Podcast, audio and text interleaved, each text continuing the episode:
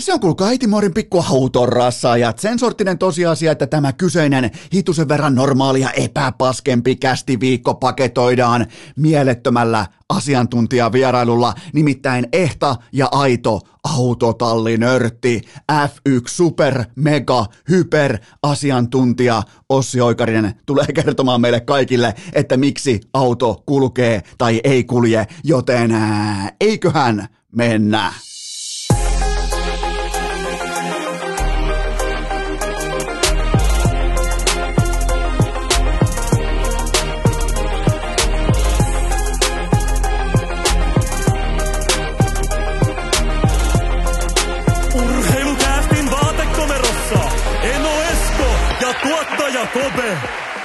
Tervetuloa te kaikki mitä rakkahimmat kummikuuntelijat. Vielä kertaalleen tähän viikkoon urheilukästin pariin on perjantai 18. päivä maaliskuuta ja otetaan vielä kertaalleen tuhat kilometriä perinteistä hiihtoa. Eno Esko kyllä vain.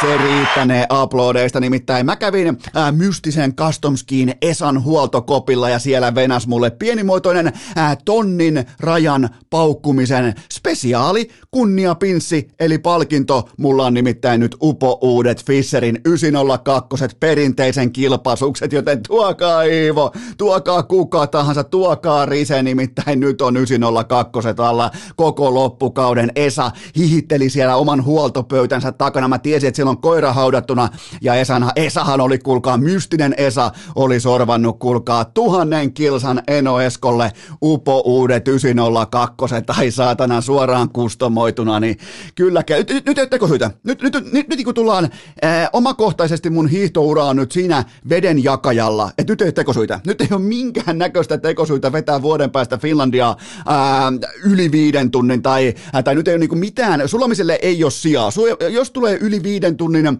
ää, tällaisia niin kuin pohjanoterauksia vaikkapa Finlandia hiidosta tai vastaavaa, niin ei ole tekosyitä, nimittäin nyt on upoudet 902 ja siitä kiitokset mystiselle Customskiin Esalle. Täällä maaseudulla tällä haavaa on myös sen sorttinen tilanne, että miettikää viikonloppuna luvattu plus 13 astetta sunnuntaille ja sehän tarkoittaa maaseudullakin nyt sitten sitä, että alkaa muuten hitusen verran sitten hiihtoladut vetäytymään tonne arkun puolelle ehkä ihan ansaitustikin. Toki uskoisin vielä, että Salppurin harju pysyy aika hyvin mintissä melkein jopa vappuun, ehkä jopa juhannukseen saakka saakka, koska mystinen Esa on myrkyttänyt sen lumen jollain, että se ei sulla ikinä pois sieltä, mutta sanotaanko, että tämä niinku oma Äh, lähipelto ja kaikki nämä, niin varmaan alkaa nyt viikonloppuna äh, katoamaan sitten arkun puolelle. Ja nostin tämän topikin esiin myös, juttelin tuossa Iivon kanssa niitä näitä, niin Iivo lakonisesti totesi, totes vaan mulle, että, että tota, äh, tiedätte varmaan sen Iivon, kun siinä on se alfa, siinä on lyhyitä lauseita, selkeä ulosanti, niin Iivo totesi mulle vaan, että niin se vuokatin testimatto pyörii millä kelillä tahansa, joten jos joku teistä on unohtanut jo, että mä lupasin mennä Iivon olympiamitalista mitallista, puhumattakaan kullasta. Lupasin mennä rääkkäämään itseäni vuokatin testimatolle tekemään tämän millimoolitesti. Mä en vieläkään oikein tiedä, mistä tarkalleen ottaen kyse, mutta mä aion omakohtaisesti selvittää ja tehtiin myös Iivon kanssa periaatepäätös, että sinne mennään sitten kun kummankin kausi, enemmän tai vähemmän mun vaatekomerokausi ja Iivon urheilukausi on tauolla, niin mennään siis kesätauolla ihan rauhassa nolaamaan itsemme. Toki Iivon nolausprosentti siellä on hitusen verran ohuempi kuin meikällä, mutta tota, kesällä mennään siis tekemään, mä menen siis omakohtaisesti tekemään tämän ää, testimatto-rallin vuokattiin, ja silloin tietää mun hapenottokykyä kaikkea. Oikeastaan tietää ihan kaikki mun elimistöstä, joten sen aika on sitten kesällä. Ää, ja laitetaan oikeastaan toiset uploadit perään, koska sanoma lähetti teidän, ei mun, teidän 2500 euroa. Se on nyt tuli keskiviikkona perille, joten mulla on teiltä nyt 2500 euroa ää, teidän valuuttaa mun yhtiön tilillä, joten sen kanssa tehdään sitten sovittuja asioita. Mä vielä ehdotan, että annetaan, kun tässä kuitenkin tullaan todennäköisesti investoimaan vaikka mielenterveyteen tai päihde, päihdeluennointiin tai vastaavaan, niin, niin annetaan vielä hitusen verran ajan kulua. Nautitaan vaikka ajasta sitä odotellessa, koska tota, pitää aistia huonetta ja, ja tota, annetaan, mutta on vähän sama kuin testimatto, tämä ei missään nimessä tule unohtumaan, ja se ei ole siis mun rahaa, se on teidän rahaa, ja sillä sitten yhdessä päätetään ajan kanssa, mitä sillä tehdään. Tämä on siis se, minkä sanoma maksoi tästä ä, Audio Awartsin voittamisesta, jonka te siis voititte, ja se on myös yhtä kuin teidän rahaa.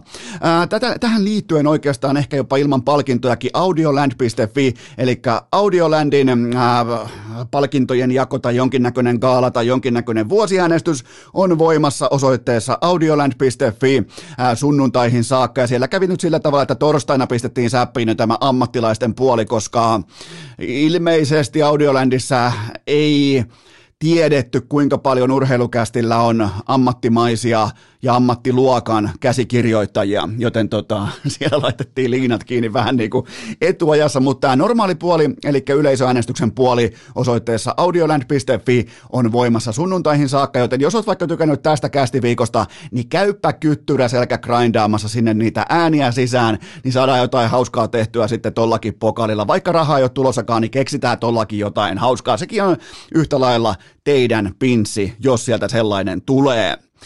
Mennäänpä ensimmäiseen segmenttiin, joka ei ole testimatto, ei ole sanoman tilinsiirto eikä myöskään audioland.fi, vaan se on se tosiasia, että Äh, NHLn siirtojen takaraja menee umpeen maanantai-iltana ja mä voisin tässä kohdin nyt auttaa teitä, koska tuntuu, että sauna on aika kuumana, aurinko paistaa aika mukavasti, tuntuu, että ihan vähän NHL-faneilla äh, orastaen karkailee virtsaa pitkin lahjetta, joten Eno Esko, mä en ole enää mikään junnu, mun on pakko ottaa, katsoa Polarista kyllä vain äh, sykkeitä ihan ripauksen verran alemmas, koska mä linjaan nyt teille muutaman tosiasian liittyen NHLn siirtojen takarajaan. Ää, kohta numero yksi, nämä treidit valitettavasti on useimmiten pelillisesti täysin mitättömiä, jos niitä vertaa tämän spekulaation määrään. Ää, kohta numero kaksi on se, että NHL Trade Deadline on pikemminkin jättimäinen markkinointitapahtuma kuin varsinainen joukkueen kehitysaltari. Se on kylmä tosiasia, mun mielestä se on hieno tosiasia, mutta se pitää myös pystyä sanomaan ääneen, että ää, kyseessä on ää, pikemminkin sirkustelta tai viihdepaketti kuin oikeasti joku joukkue keksisi jonkun viisasten kiven, että hei nyt ostetaan tuolta toi ja yhtäkkiä ollaan kiinni Stanley Cupissa, koska se Stanley Cup, sehän voitetaan Äh, free agencyssä, se voitetaan äh, vuosien mittaan draftissa ja siinä draftissa pitää osua, sun pitää osua tuollaiseen 3-4 franchise-luokan pelaajaan ja sen kautta sä, sä saat siihen kylkeä sitten vielä oikein GM ja päävalmentajan ja valmennustaffin, niin silloin sulla on Stanley Cup-ikkuna auki. Se ei yhtäkkiä ole sellainen ikkunan luukku, jota availlaan sen myötä, miten trade deadline menee tai ei mene. Joten tota, se on kohta numero kaksi. Sitten kohta numero kolme. Äh, kysymys oikeastaan kuuluu, että miten tähän on tultu, minkä takia tämä on näin kuuma aihe, minkä takia tämä on saanut äh, fanien silmissä todella eeppiset mittasuhteet huolimatta siitä, että sillä ei ole mitään merkitystä, äh, niin NHLn tähdistötapahtuma, se ei kiinnosta enää ketään, joten fanien tavallaan tällainen äh, hypebudjetti, se on pakko pystyä survomaan johonkin, ja kuin tilauksesta siihen tulee perään äh, trade deadline, joten tota, paukut tavallaan on siirtyneet tähän. Äh, kohta numero neljä, ää, mitä seura tekee. Tämä on tärkeää ymmärtää, mitä seura tekee, kun se hankkii peräti tähtiluokan pelaajan. No se tietenkin markkinoi faneilleen, että let's fucking go, että hei, meillä on toivoa. Vaikkei sitä välttämättä olisi, vaikkei se tekisi minkäännäköistä kesää tai talvea vaikkapa ää, voitto odottamaan tai, ää, tai Las Vegas tai kertoimen laskea tai lajianalyytikot ei pitäisi prosenttiakaan parempana joukkueena, mutta se on markkinointia faneille, että hei, tämä on meidän, tämä on meidän, äh, tämä on meidän kevät, tämä on meidän ikkuna, me ollaan tosissaan, me ollaan relevantteja. Ja sen kautta syntyy liikevaihtoa, sen kautta syntyy revenyytä, ja niitä omistajia keskimäärin ei kiinnosta mikään muu kuin se revenue. Eli se, kuinka paljon toi jättimäinen NHL-niminen 32 omistajan bisnes tuottaa rahaa. Siitä on kyse. Joten tämä on markkinointia. Tämä kaikki on markkinointia. Ja kohta numero viisi. Faneilla on kaikki valta ja voima tässäkin bisneksessä kuitenkin meidän fanien ostopäätös, se muokkaa markkinaa. Niin kauan kuin me ollaan aidosti, vilpittömästi, äh, intensiivisesti kiinnostuneita siirtojen takarajasta, niin niin kauan se on tällainen sirkus, huolimatta siitä, että ei yksikään pelaaja. Mä lupaan jopa Mä otan vaikka esimerkiksi vaikka urheilukästin, niin on ihan selvää, että vaikka yksikään pelaaja ei liiku, niin urheilukästissä tulee olemaan silti varmaan 20 segmenttiä liittyen ää, siirtojen takarajaan, koska se on viihdyttävää, sillä pystyy nostamaan esiin pelaajia, sillä pystyy käymään läpi dataa, sillä verukkeella pystyy tavallaan myymään niin sanotusti vanhaa printtilehteä kelle tahansa, joten siitä on kyse. Tämä on myyntiä, tämä on markkinointia, mä teen sitä just nyt, just tässä, just sun kanssa, joten tota, tästä on kyse. Mutta nyt näin muodoin tavallaan voidaan ottaa äh, sellainen lähtökohta, kun meillä nyt on äh, siirtojen takarajan tematiikka tiedossa, tai tavallaan reunaehdot meillä on nyt tiedossa, niin otetaan käsittelyyn suomalaispelaajat, eli ketkä tuolla tuo toivoa ja ketkä yltää tähän markkinointikategoriaan. Ketkä on merkittäviä pelaajia, joilla pystyy joko lyhyessä tai pitkässä kuvassa pystyy myymään faneille toivoa ja pystyy myymään nimenomaan sitä markkinointihenkistä tavallaan volyymia, että hei, me ollaan täällä, me ollaan relevantteja. Mä en pystynyt poimimaan esiin enemmän tai vähemmän saatavilla olevista pelaajista kuin kaksi kappaletta, Patrick Laine, se tavallaan tuo toivoa ja uskottavuutta tähän hetkeen ja tähän kevääseen, seuraavaan YV-vaihtoon tuo toivoa ja uskottavuutta. Patrick Laineella on se kyky, hän on supertähti, ei aina kaukalossa, mutta hänen auransa on supertähtiluokkaa aina. Meni sitten vituiksi tai, tai mallikkaasti tai on sitten NHLn paras tai paskin pelaaja, koska hän voi olla kumpaa tahansa, mutta se aura, se on supertähden aura. Ja toinen pelaaja on Anton Lundell, eli ison kuvan pitkän juoksun jättimäinen näkymä. Mä en välttämättä Tämä on suomalaisten suosikkikysymys tällä hetkellä, että äh, treidaisitko Laineen Lundeliin, niin mä en treidaisi Lundelia Laineeseen. Mä en antaisi Anton Lundelia tällä hetkellä pois Patrick Laineesta. Siinä on se kohta, mitä mä niinku, kuinka hyvänä ja merkittävänä mä näen Anton Lundelin nimenomaan tuossa keskikaistalla. Mä en, näillä äh, tämän ikäisinä pelaajina, tällä sopimusrakenteella, tässä vaiheessa mä en treidaisi Anton Lundelia Patrick Laineeseen. Voitte tulla sanomaan hulluksi, mutta on niin sanottu ennenkin ja mä pystyn käsittelemään ja kestämään sen. Mutta tota, mä en, mä en treidaisi suoraan yksi yhteen Patrick Laineeseen. Se olisi, ollut, se olisi todella vaikea, jos mä olisin nyt GM, ja mä tekisin sen päätöksen, mulla olisi sorminappulalla, otanko mä vastaan Patrick Laineen Anton Lundelista, niin se olisi helvetin vaikea, koska varsinkin jos se vuotaa medialle, että hei toi ei muuten, hetkinen, toi ei muuten tehnyt sitä päätöstä, niin se totta kai tuo ulkopuolesta painetta, lehdistö, media, kaikki fanit, mutta siinä on mun lähtökohta. Mä en antaisi Anton Lundelia ja Patrick Laineesta tällä hetkellä. Noin on myös kaksi ainoat, ainoat suomalaispelaajat, jotka pystyy tavallaan niin kuin täyttämään nämä markkinoinnin joko lyhyessä tai pitkässä katsauksessa ää, niistä suomalaispelaajista, jotka voi olla mitenkään realistisesti edes saatavilla. Joten tota, miettikää, miten lyhyt lista oikeasti relevanteista suomalaispelaajista saatiin kasaan nyt nimenomaan tähän trade ikkunan, koska on paljon hyviä pelaajia, laadukkaita pelaajia, syvyyspelaajia, mutta ei, ei niiden markkinointiarvo ja toivoarvo, niin ei, ei, ei sitä käytännössä ole lainkaan, joten ne on tossa, Lundel ja Laine. Ja sitten se supertähti ja hänen potentiaaliset laskeutumisosoittajansa perkuuseen, eli kyseessä on tietenkin Patrick Laine. Hän on tällä hetkellä oikeasti muutoksen tekevä pelaaja, näin sanoo silmä, data ja pelikieli, elekieli, se miten hän kantaa itsensä kaukalossa. Kaikki tällä hetkellä puhuu Patrick Laineen plusmerkkisen kokonaisvaltaisen suorituksen puolesta. Mun mielestä on tärkeää muistaa, että GM Kekäläisellä on pelkästään hyviä vaihtoehtoja hihassaan, koska Laine on nyt kesällä RFA, eli rajoitettu vapaa-agentti. Ää, nostetaan kuitenkin muutama noteraus tapetille. Mä kysyn teiltä näin päin, millä itä voitetaan nyt saat hetken aikaa pohtia. Mä voin kertoa, että se voitetaan maalintekokilpailulla. Florida, Toronto, Tampa Bay, äh, Carolina, Pittsburgh. Siinä on pommin varmasti idän voittaja mukana tuossa äh, joukkuepaketissa, jopa Torontokin. Jos se menee oikein kuumaksi ja Matthewsin lapa on kuumempi kuin ikinä koskaan kellään missään, niin mä en sulje Torontoa kokonaan pois, vaikka se onkin ehkä vähän pitäisi laittaa sirkusmusiikkia taustalle, mutta ja, ja nythän olisi hirveän romanttista sanoa, että hei nyt tilkitään puolustuspäätä, hei nyt, nyt lockdown päälle, nyt otetaan toi tai toi pakki, mutta ei tule riittämään. Siis se osa-alue, kokonaisvaltainen puolustuspelaaminen, se pitää olla jo hallussa. Sä et pysty tilkkimään yhdellä äh, pakilla. Jos ei se ole tyyppiluokkaa Chris Pronger aikoina Anaheimiin, niin, niin ei silloin mitään käyttöä, ei silloin mitään vaikutusta maalintekokilpailussa. Eli se osa-alue pitää olla jo kunnossa.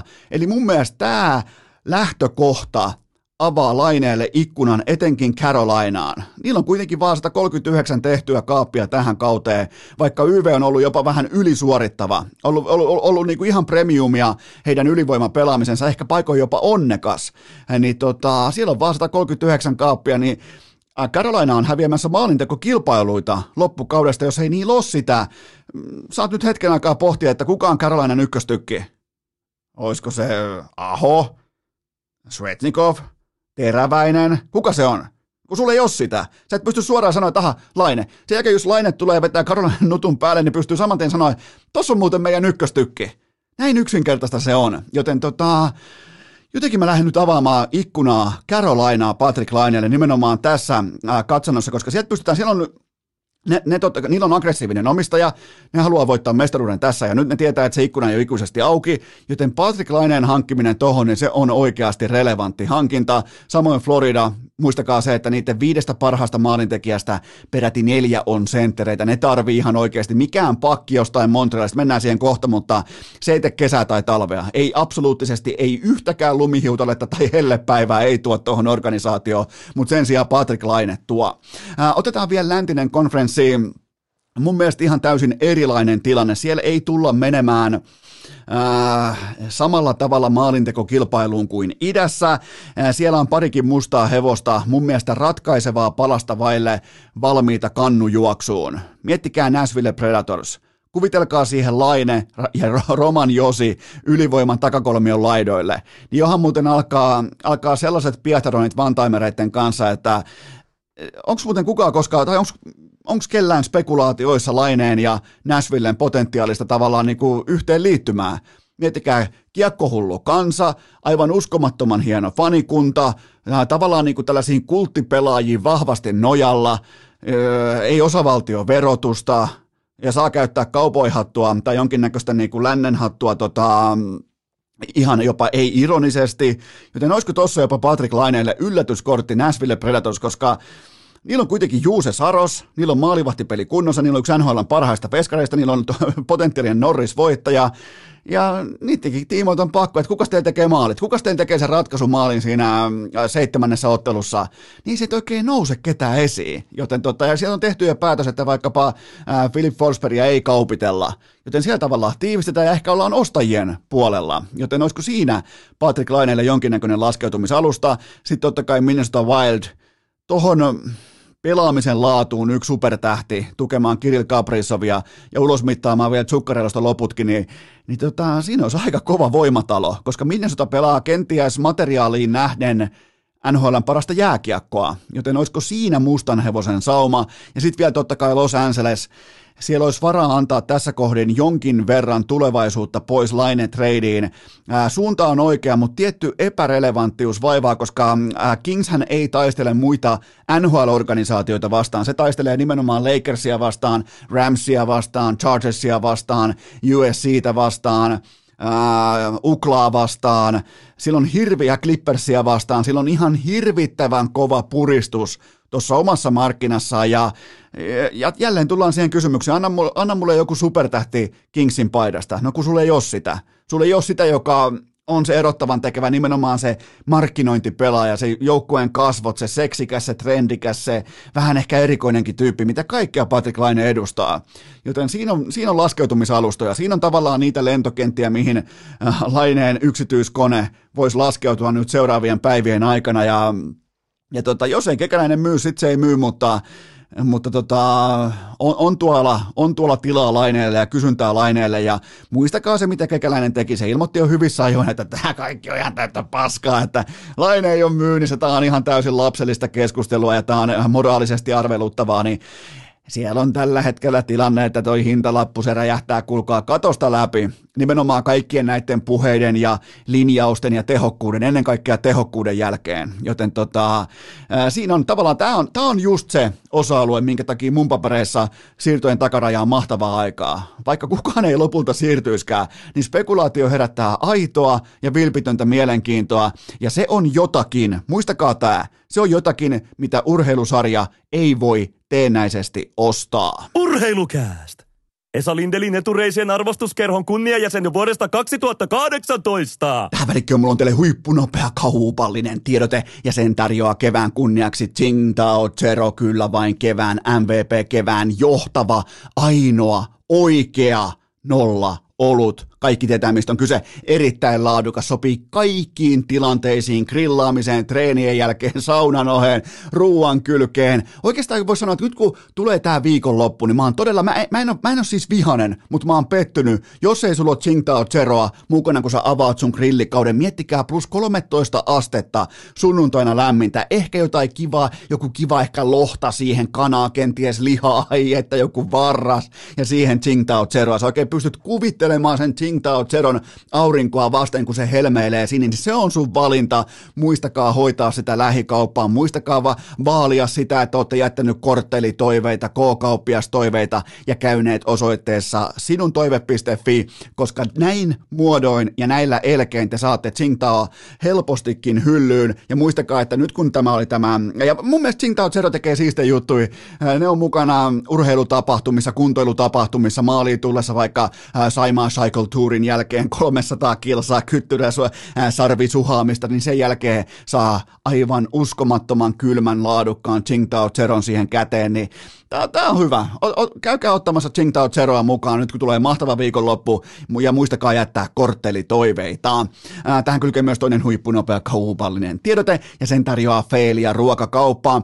Säästä sinäkin aikaa ja hermoja. Mä teen sitä jatkuvasti. Mulla ei ole aikaa tehdä jotain kauppalistoja tai pyöriä tuolla jumalat jäähallin kokosissa kauppa, äh, kauppakeskuksissa, vaan mä, mä tilaan ihan kylmästi Feilia ruokakauppa urheilu.fi ja mäkin jopa käytän koodia urheilu, sillä saa nimittäin aina kuka tahansa ilmaiset kuljetukset yli 40 euron tilauksiin, joten säästä aikaa, säästä hermoja, kaikki on helppoa ja kivaa. Mun mielestä parhaat valinnat on nakkikeitto, lohikeitto, lihapullat, Lapin riistakeitto ja linssikeitto, kuten huomaatte, mä oon keittomiehiä nimenomaan tässä kategoriassa, en kaikissa kategorioissa, mutta tota, ää, tässä kategoriassa mä oon ehdottomasti keittomiehiä. Ää, menkää osoitteeseen feiliaruokakauppa.fi, säästäkää aikaa, säästäkää hermoja, käyttäkää koodia urheilu, saatte ilmaiset kuljetukset yli 40 euron tilaukseen feiliaruokakauppa.fi. Urheilukääst! Ryhdissä kuin Anton Lundellin jakaus. Lieneepähän paikallaan täysin vilpittömästi myöntää, että ohuesti vetää pettymyksen, joskaan ei suuttumuksen piiriin, että Audioland ei pidä teitä rakkahat kummikuuntelijat aitoina, oikeina podcast-käsikirjoittamisen ammattilaisina. Nimittäin ää, tuottaja Kopen kysymyssäkki tälläkin hetkellä se puhuu täysin toista kieltä. Se, se liputtaa aivan eri tulokulman tai ää, totuuden puolesta kuin tämä Audiolandin ää, toteamus liittyen teidän ammattitaitoon, koska jälleen kerran on uskomattoman laadukkaita kysymyksiä mukana suoraan Eno Eskon ikiomasta Instagram-inboxista, joten tota, että mä en jätä protestia, voitaisiin porukalla jättää jonkinlainen pienimuotoinen, leikkimielinen, marginaalinen protesti, vaikkapa se, että jos ei Audioland äh, hyväksy teitä ammattilaiksi, niin lähetetään vaikka golfaava äh, Johannes Gläbo heidän toimistolle asumaan. Joku tällainen, siis pahin mahdollinen skenaario, mikä voisi tulla heille eteen, niin tuossa käytännössä voisi olla se, millä me voidaan vivuttaa vielä itseämme ammattilaisten piiriin, mutta ehkä meistä kuka, ehkä mäkään en ole ammattilainen. Eh, ehkä tuottaja Kopekaan ei ole ammattilainen, joten tota, mutta menkää kuitenkin osoitteeseen audioland.fi ja protestin voimalla jättäkää sinne yleiseen sarjaan podcast ääniä urheilukästinen, joka tavallaan maksetaan peruna perunasta sitä reittiä pitkin, mutta nyt kuitenkin teiltä ää, epäammattimaiset urheilukästin kummikuuntelijat ensimmäinen pohdinta kysymys pöytään. Miksi Ville Husson nimi ei ole missään takarajan spekulaatioissa mukana? Itse asiassa erittäinkin hyvä kysymys, vaikka et olekaan käsikirjoittamisen ammattilainen, niin erittäin laadukas ja jotenkin tavallaan perusteltu kysymys, koska ää, tässä kieltämättä on jotakin syytä nyt odottaa. Mä en ole ihan varma vielä mitä, mutta mulla on sellainen kutina, että jotakin voimme odottaa tapahtuvaksi seuraavaan 3-4 päivään, koska Ville Husso on tällä hetkellä NHLn top 6 maalivahti ja hän on kesällä rajoittamaton vapaa agentti. Husso pelaa totta kai tämän loppukauden ilmaiseksi ja hänestä voi syntyä sopivaakin ylireagointia ympäri veskarimarkkinoiden. Ja muistakaa myös se, että St. Louis Blues on menossa ää, tavallaan niin kuin tällaista ehkä jopa polvennostolla laukkaa playareihin, ja Husso on heidän ykkösveskari, joten tota, ää, on ihan selvää, että ykkösveskaria ei treidata tässä kohdin, joten mitä tulee tapahtumaan? Mun mielestä tavallaan pitää pystyä siirtämään katseet kulisseihin, mitä neuvotellaan ja mistä neuvotellaan, jos neuvotellaan. Eli äh, St. Louis Bluesin on pakko tietää tämä asia, että komitoituuko Ville Husso nimenomaan äh, nuottipaitoihin seuraavan suurin piirtein kolmen päivän aikana, koska sen jälkeen on kuset housussa. Ihan oikeasti siis kusi valuu pitkin lahjetta äh, St. Louis Bluesin toimistolla, koska mikäli Husso ei sitoudu, niin hänellä on oikeus kävellä heinäkuussa ilmaiseksi ovesta ulos. Jokainen ymmärtää, että tämän kauden suoritus tarkoittaa todella kovaa hintalappua vapailla markkinoilla, siis todella merkittävää hintalappua. Nimittäin Husso on ihan oikea ykkösveskari NHL-nimiseen sarjaan. Ja muistakaa, että St. Louis Blues saattaa olla erityisen arkana, jopa tarkkana tästä asiasta, koska nehän maksoi Jordan Binningtonille suurin piirtein 35 pelin näytöillä sillä perusteella 36 miljoonaa dollaria. Ja se jatkuu se sopimus muistaakseni vuoteen 2027 saakka ja siinä on monennäköistä trade-ehtoa ja siirtoehtoja ja kaikkea tätä mukana. Miettikää näyttöjä suurin piirtein äh, 36, ilma, äh, 36 kappaletta eli ottelua ja miljoonia yhtä lailla 36 kappaletta. Eli siellä saattaa olla hitusen verran arkaa jalkaa liittyen veskareiden tai heille maksamiseen ikään kuin, mutta nyt on Hussolle pakko maksaa. Nyt, nyt, nyt jos Husso päättää mennä vapaille markkinoille, minkä mä varmaan jos mä olisin Ville Husso, mä menisin kesän vapaille markkinoille, koska kaikki tietää myös sen, että St. Louis tässä kohdin neuvotellessaan joutuu maksamaan ylihintaa, koska Husson pitää pystyä tavallaan niin kuin turvaamaan oma perseensä että ainakaan hintalappu ei ole, koska nyt, miettikää tällä skenaario, että Husso tekee tavallaan Binningtonit, eli vie vaikka St. Louis Bluesin, ei nyt tarvitse vie Stanley Cupiin saakka, mutta vie, vie vaikka konferenssifinaaliin tai pelaa uskomattoman playoff-kevään, niin siellähän ihan oikeasti, jos kuulette tarkkaa kyllä vain, siellähän kuuluu ihan oikeasti jo Misurin puolella raha, rekka, auton peruutusääni, kun sitä parkkerataan siihen Ville Husson pihaan. Joten tota, tämä on hyvin mielenkiintoinen tilanne. Eli Jordan, Jordan Binningtonille maksettiin ylihintaa välittömästi, ja just nyt on vaikea erottaa, kumpi on isompi lukema, Binningtonin cap hit vai hänen GAA. Joten tota, tätä taustaa vasten Husso on kahdella tasolla otettava seurantaan. Kyseessä tulee olemaan joko jatkosopimus tai trade, ja jos ei tule kumpaakaan, niin hän, se tarkoittaa toisin sanoen sitä, että hän iskee vapaaseen markkinaan kesällä, ja silloinhan Ville Husso myös marssii kivat sellaiset sandaalit jalassa ihan paikalliseen osuuspankkiin. Seuraava kysymys. Miksi Florida päätti naarata Ben Chiarotin?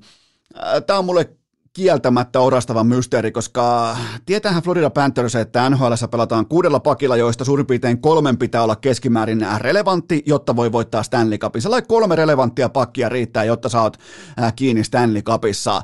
Eli Florida sai napattua juuri Petteri Lindpumin, joka tekee kaiken sen, mitä myös Giarot tuo pöytään. Mä en oikein tiedä, miten toi nimi pitäisi sanoa, koska mulle kaikki Montrealin pelaat käytännössä on epärelevantteja, pois lukien Arturi Lehkonen ja Joel Armia.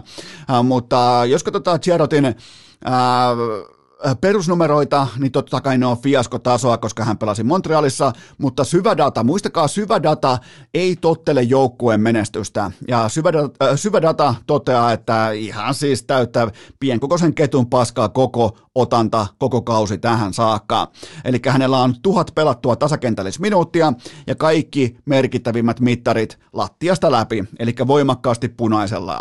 Ja se ei, se ei nyt mene mulle läpi, että millä kaikki yritti pyyhkiä vaikkapa Rasmus Ristolaisen persettä läpi vuosien Buffalossa, että niin, mutta kun se joukku, ei, ei, se on todettu, että mm, Thomas Chabot tai on siis lukuisia esimerkkejä siitä, että jos sä oikeasti olet laadukas pelaaja, niin, niin sä pystyt tulemaan läpi nimenomaan niistä piikkimatoista, mitä se heikko joukkue sulle heittää eteen. Sä pystyt tulemaan niistä läpi. Joten tota, lopetetaan tämä perseen pyyhkiminen ristolaisen tiimoilta, heikkojen pelaajien tiimoilta, todetaan asiat niin kuin ne on. Joten kyseessä on Äh, tota, nyt mitä Florida haki, niin siinä on kuitenkin verrattain kokenut pakki, ja tästä lähti kuitenkin toiseen suuntaan ykköskierroksen varaus ja kaksi muutakin elementtiä, joten mä, mä koitan parhaani mukaan ymmärtää.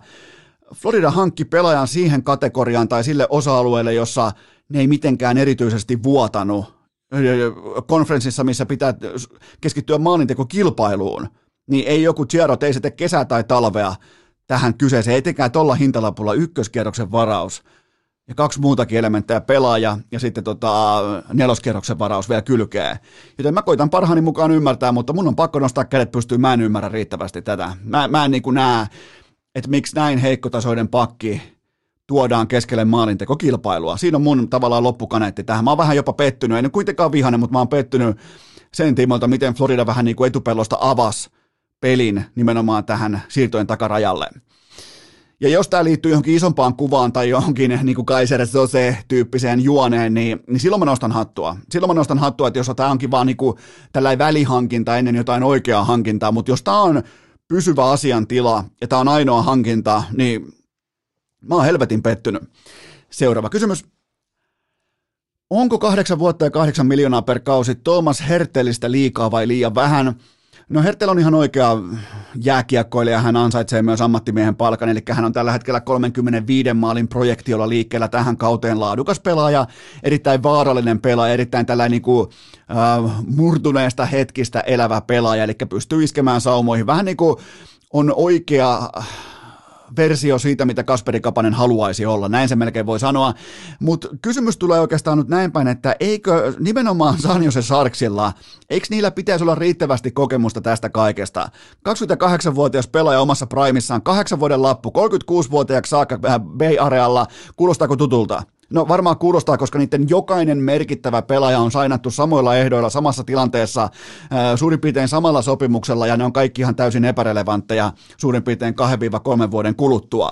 Joten muistakaa se, että San Jose Sharks on paikka, johon mennään nauttimaan elämästä ja uskomattomista, uskomattomista puitteista. Se on kaunis alue, siis San Francisco, kaikki nämä Bay Area, niin jos mulla olisi pitoa, mä muuttaisin sinne varmaan asumaan. Siis se on ihan fantastinen paikka. Joten tota, Sharks joutuu maksamaan tuhdisti, koska se on kilpailullisesti vitsi, ja Hertel halusi rahat eikä menestystä, joten siitä syntyi tämä sopimus. Joten hän antoi tavallaan pois sen, mitä olisi voinut saavuttaa jääkiekossa, mutta kuka nyt tohon sitten kieltäytyy, ei kukaan. Joten tota, siinä mielessä aika lailla – nimenomaan sellainen sopimus, mitä joutuu sorvaamaan organisaation nimeltä San Jose Sharks. Ja niiden kyllä pitäisi tietää paremmin, mihin tämä päättyy, mutta, mutta antaa nyt sitten mennä vaan. Seuraava kysymys. Kauanko NHL aikoo vielä esittää, että Alexander Ovechkinin maaliennätysjahti on vain iloinen ja kiva urheilutarina tähän kevääseen – No NHL näköjään päätti valita strategian, että ollaan hiljaa riittävän kauan ja koko asia. Siellä niin kuin toivotaan kädet ristissä pitkin NHLn toimistoa, varsinkin some-strategiatoimistoa, että koko sota-asia, koko Putinin hyökkäyssota unohdettaisiin viikkojen tai kuukausien aikana, mutta tämä on itse asiassa erittäin rohkea ja tyhmän rohkea, julman rohkea, kaiken kaikkiaan helvetin tyly ja kylmä linja. Eli käytännössä niin Ovechkinia juhlitaan kuin kansallissankaria yöstä toiseen.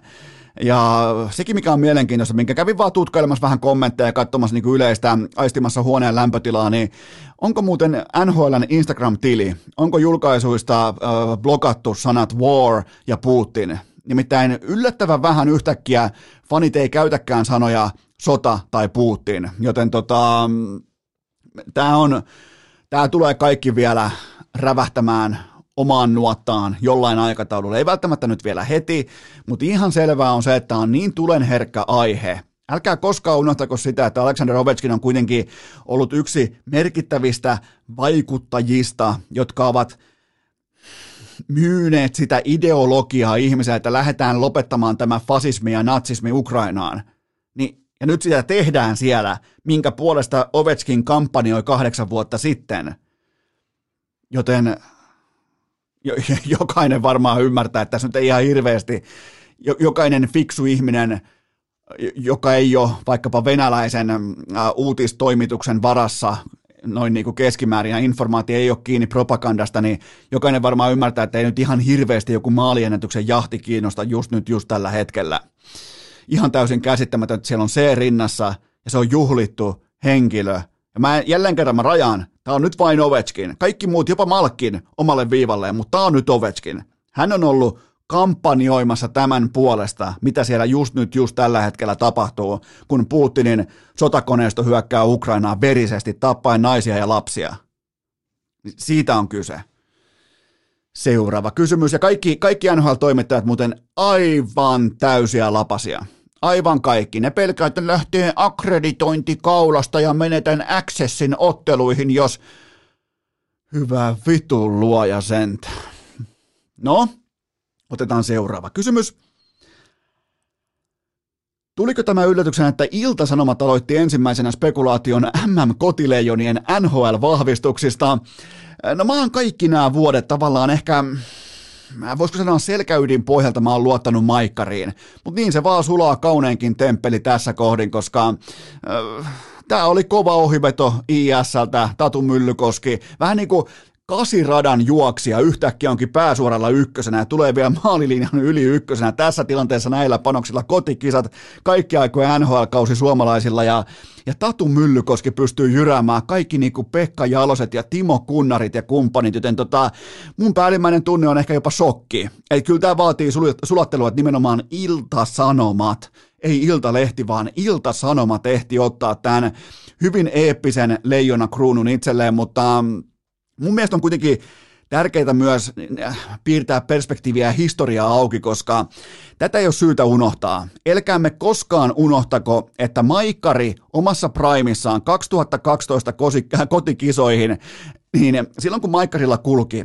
ne aloitti 2012 kotikisojen kokoonpano perkuun NHL-pelaajien osalta syyskuussa 2011. Eli siihen mahtuu tuommoin kahdeksan tai yhdeksän kuukautta väliin.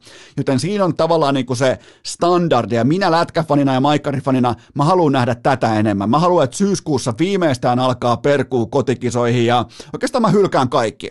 Ei riitä Tatullakaan, ei riitä Iltasanomillakaan. Tämä on, tämä on pettymys, miettikää, maaliskuun puoliväli ja vasta ensimmäinen perkuu pöytään. Mä haluan nämä jutut syyskuussa jatkossa. Syyskuu saatana. Seuraava kysymys. Tohtiiko Jokerit jossakin vaiheessa kertoa, että mitä he aikovat seuraavaksi tehdä? No, mun mielestä tässä kohdin ei tarvitse puhua mitään, koska tämä hiljaisuus itsessään kertoo enemmän kuin tuhat tiedotetta. Sä ei, muistakaa se, sä et omista seuraa tai mitään muutakaan yhtiötä tai asiaa, jos et sä voi yksin myydä sitä koska tahansa. Muistakaa se, siitä on kyse. Eli tämä tuo oikeastaan vähän mieleen, tämä koko valta-asetelma tuo mieleen Christopher Nolanin viimeisen Batmanin tässä upeassa mahtavassa trilogiassa, kun Bane kysyy tältä pikkupomolta, että laittaa käden siihen olkapäälle ja kysyy, että koetko sinä olevasi vallassa, joten tavallaan sieltä tulee oligarkin jättimäinen käsi, öljyinen, kaasuinen käsi tulee Jari Kurrin puvuntakin hartialle ja kysyy, että Jari, oletko sinä vallassa? Joten tota, siitä on kyse. Vain ja ainoastaan siitä on kyse ja, ja tota, sen takia siellä ollaan hiljaa. Ja mun mielestä tässä kohdin jokereiden kannattaakin olla enemmän kuin, miten voi sanoa, hiljempaa kuin, mikä on maailman hiljaisin asia?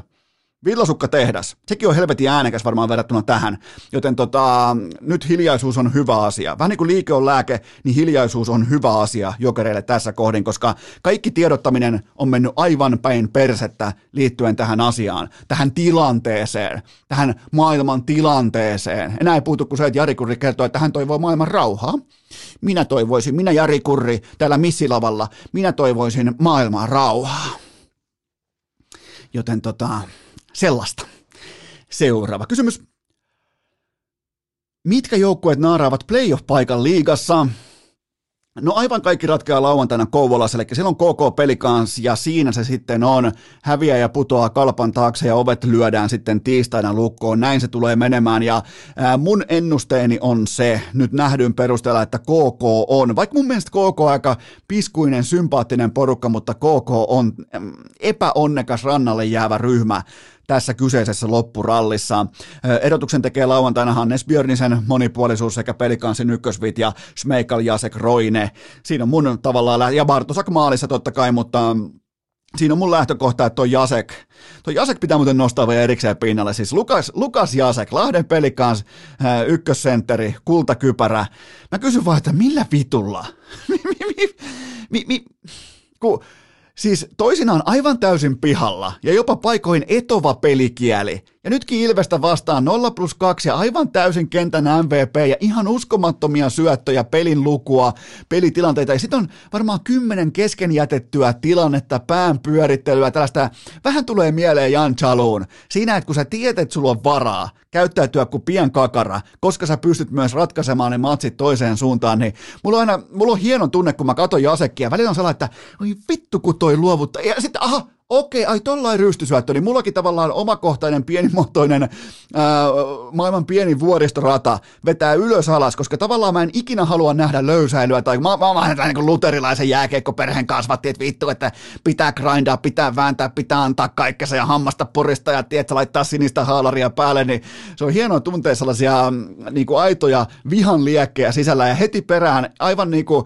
absoluuttista ihailua, joten tämä on vähän tällainen niin kuin Lukas, Lukas Jasek saa aikaa tällaisia hyvinkin, mistä useimmiten, jos sulla on paljonkin tällaisia tunteita, niin silloinhan sun pitää mennä tapaamaan ammattilaista, joten, tota, joten tämä on, tää on mielenkiintoinen pelaaja, mutta niin se vaan ratkaisi Ilvestäkin vastaan ja, ja tota, se on mun mielestä se erottava pelaaja KK vasta. Ei KK heittää tuollaista kaveria tuonne kentälle. Sitten tietenkin Smeikal johtaa SM Liikan äh, maalipörssiä niillä jaloilla muuten. Molemmat jalat muuten luistelee väärää suuntaan samaan aikaan ihan tällainen niin pikkunoteraus. Itse asiassa molemmat jalat luistelee samalla tavalla kuin äh, Mikko Rantanen kuusi vuotta sitten. Tavallaan silloin kun Mikko Rantanen vielä kävi ruisrokeissa rahvaan alueella Popedan keikoilla, niin silloin, silloinhan Rane Raunonpojan molemmat jalat vähän teki niin kuin eri syklissä töitä eri suuntiin samaan aikaan, joten kyllä mä nostan kuitenkin pelikansin playereihin ja Mulla on myös yksi erillisnoteraus. Mä ostin liput tuohon keskiviikkoiseen pelikans Ilves-matsiin.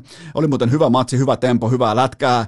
Siinä oli 18 sekuntia pelattu ottelua. Ja juuri sillä hetkellä, kun kenttäkulutus ilmoittaa kaikille ja alleviivaa kaikille, että muistakaa, että kiekko liikkuu nopeasti ja se on kova, seuratkaa kiekkoa koko ajan, niin kiekko menee, oliko Tyrväisen mailasta laidan yli ja tota, naishenkilöä päähän ja välittömästi lääkärit paikalle, eli joukkueen lääkäri paikalle. Siihen lyödään tikkejä ja päähän ja ei muuta kuin takaisin tota, äh, ton, pää oli sidottuna takaisin katsomoon, joten ainakin lahtelaisille faneilla on ryhtiä tähän kevääseen, eli ei luovuttanut matsia siihen, siis pää kunnolla sidottuna vähän niin kuin Peter Tsehillä aikoinaan maalissa, ja ei mitään muuta kuin takaisin askiin, vaan takaisin katsomoon ja nauttimaan kiekkoviihteestä, joten tota, se oli 18 sekuntia pelattu, kun se kiekko on siinä päässä samaan aikaan sen kuulutuksen kanssa, joten tota, si- siinä Si, si, to, onneksi ei käynyt tuon pahemmin ja, ja, se on kova se kiekko ja se liikkuu helvetin kovaa. Mulla olisi, ja, ja sekin, siinäkin muuten petyin vielä, että se ei saanut edes pitää sitä Weishokin älykiekkoa. Olisi pitänyt antaa sen. Käsittääkseni pelikans kävi antamassa, ihan kuin olisin huomannut, niin ää, tota, Pelikansin suuri PR-majuri taisi käydä antamassa sille jotkut liput, niin kuin, tota, miksi voisi sanoa, niin kuin, että jäisi mukavampi kuva, kun sulla on pää niin kuin Peter Tsekhinen, kun sä lähdet kotiin. Ja, mutta voitto on voitto, 3-0 ja kaikki joutuu maksaa hintaa ihan alkaen ekasta vaihdosta, joten tota, se, se jäi kyllä mieleen. Et en ole ikinä varmaan niin kuin kuulutuksen aikana en ole nähnyt, vaikka on totta kai nähnyt näitä voitettavia tilanteita, mutta kuulutuksen aikana en ole ikinä nähnyt. Seuraava kysymys.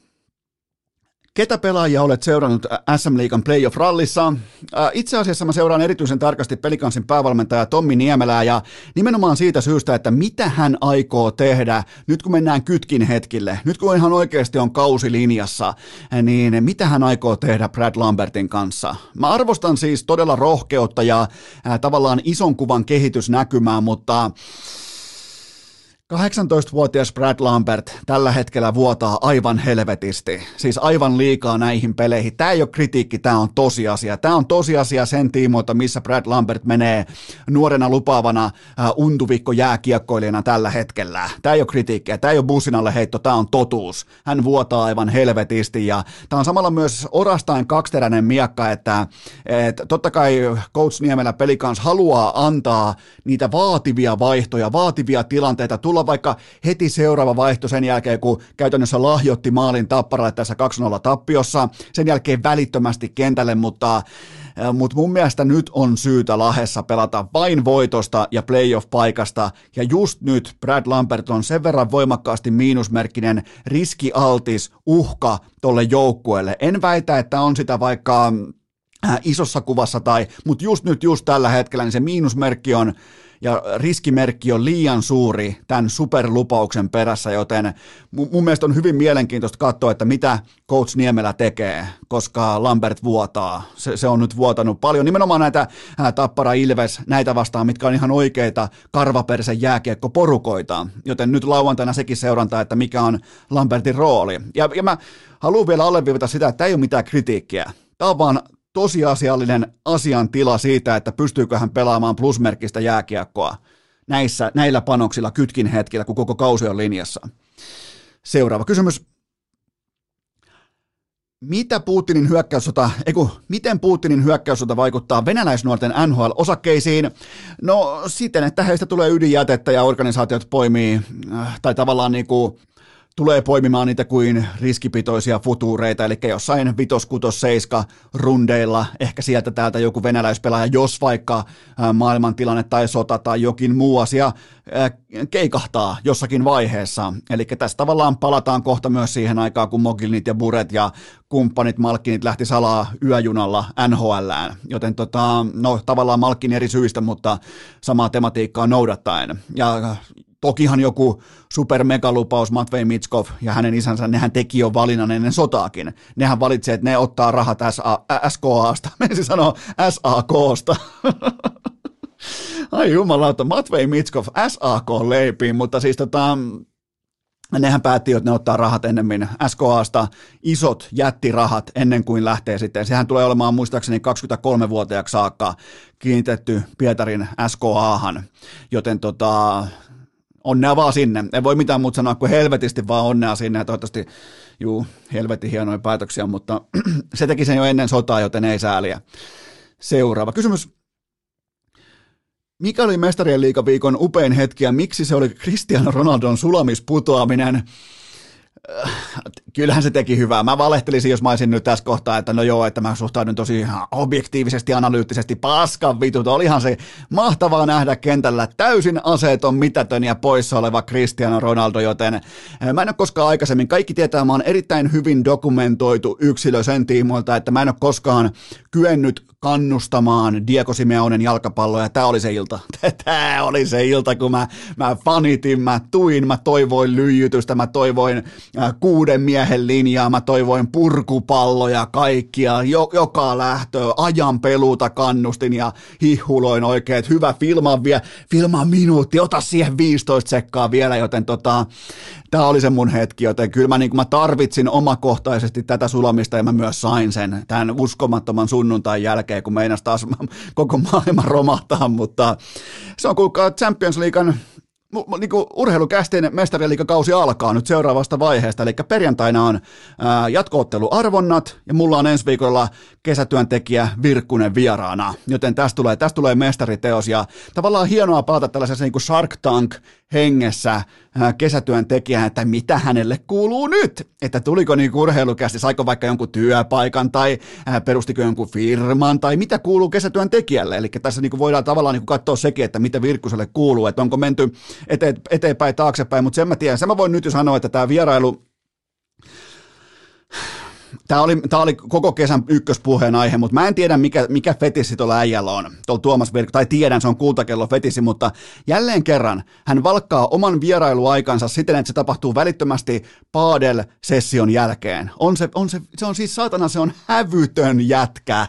Ihan siis pokkana, Paadel-session jälkeen, mutta kuitenkin ensi viikolla sitten pureudutaan tiukasti tuohon mestarien liikaan ja virkkuseen ja, ja kaikkeen siihen, että miten, mitä kuuluu kultakelloille ja äh, florismille ja paadelille ja kaikille tälle, joten tota, siinä voidaan taas ottaa sykkeitä ja nauttia, nauttia menosta, koska no tavoitteena on myös puhua jalkapallosta, mutta se on sitten ensi viikon huoli ja varmaan sitten perjantain äh, jaksoon ennen pienimuotoista taukoa. Seuraava kysymys.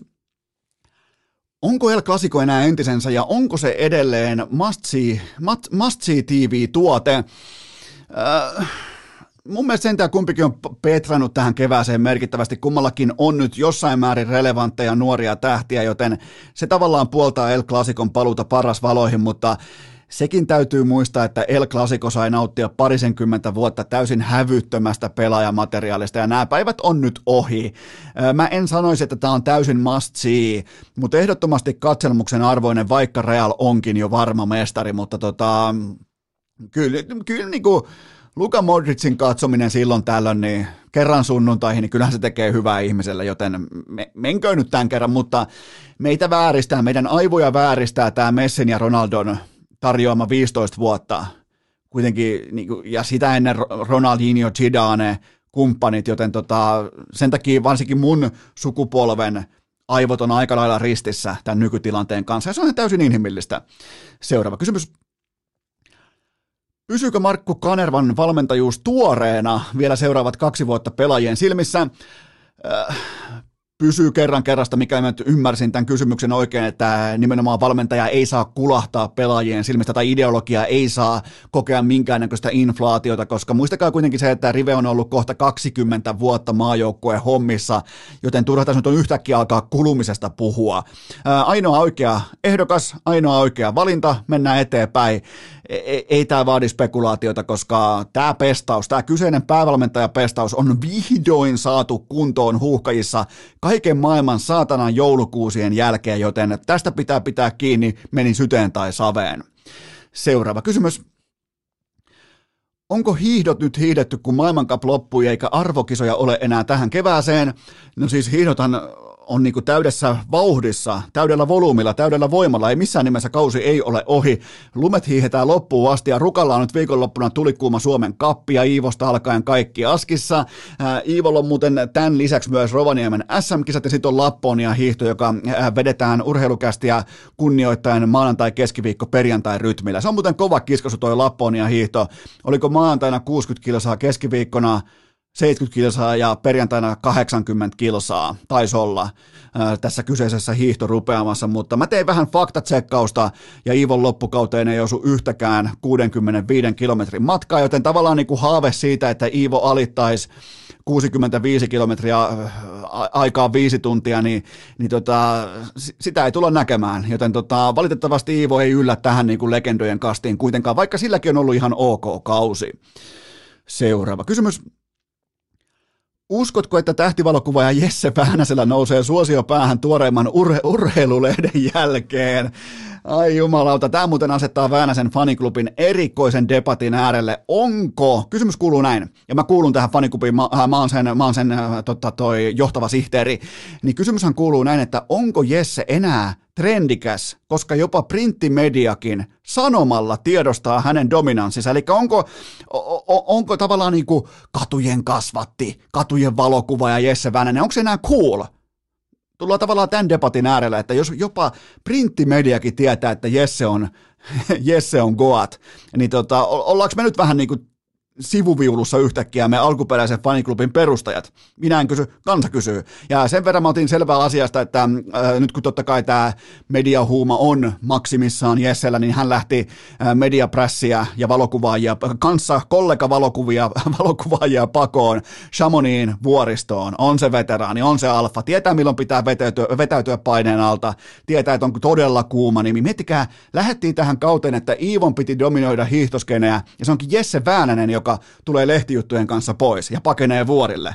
On se, on veteraani, on alfa. Ai että, meidän Jesse, suoraan Salppuri ur- urheilulukiosta.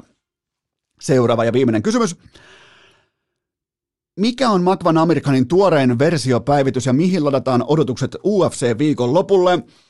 No tämä nyt taitaa olla jo Makvan 7,0 ja hän tulee tähän matsiin kolmen ottelun tappio letkussa ja vastassa esikortilla tyhjässä hallissa Mike Grundy, joka on myös tähän otteluun ehkä kotihäkkinsä ansiosta ennakkosuosikki ja molemmat muuten tulee tähän matsiin tappion jälkeen. Tässä ihan selvästi pelataan Grundille tällaista get back-tyyppistä bounce back ottelua. Heitetään kaikki fraasit nyt tuohon samaan rahaan, mutta tota, Makulla on jonkinlainen kokoetu, mutta miten hänkään on sitä käyttänyt viimeiseen neljään vuoteen, no ei yhtikäs mitenkään. Ja kumpikin voittaa pääosin kuristamalla ja etenkin Grandi vetää täyttä aikaa paljon.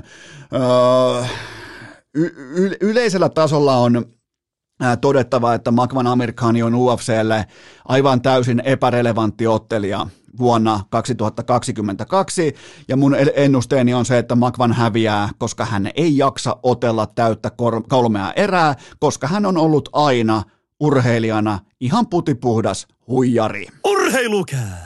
Asiantuntemus yhtä pahasti piilossa kuin Kalle Rovanperän korvat. Tähän välikköön mulla on teille huippunopea kaupallinen tiedote ja sen tarjoaa Leader. Kaikki tietää mikä on homman nimi, ne piirtää, kel on Leaderi.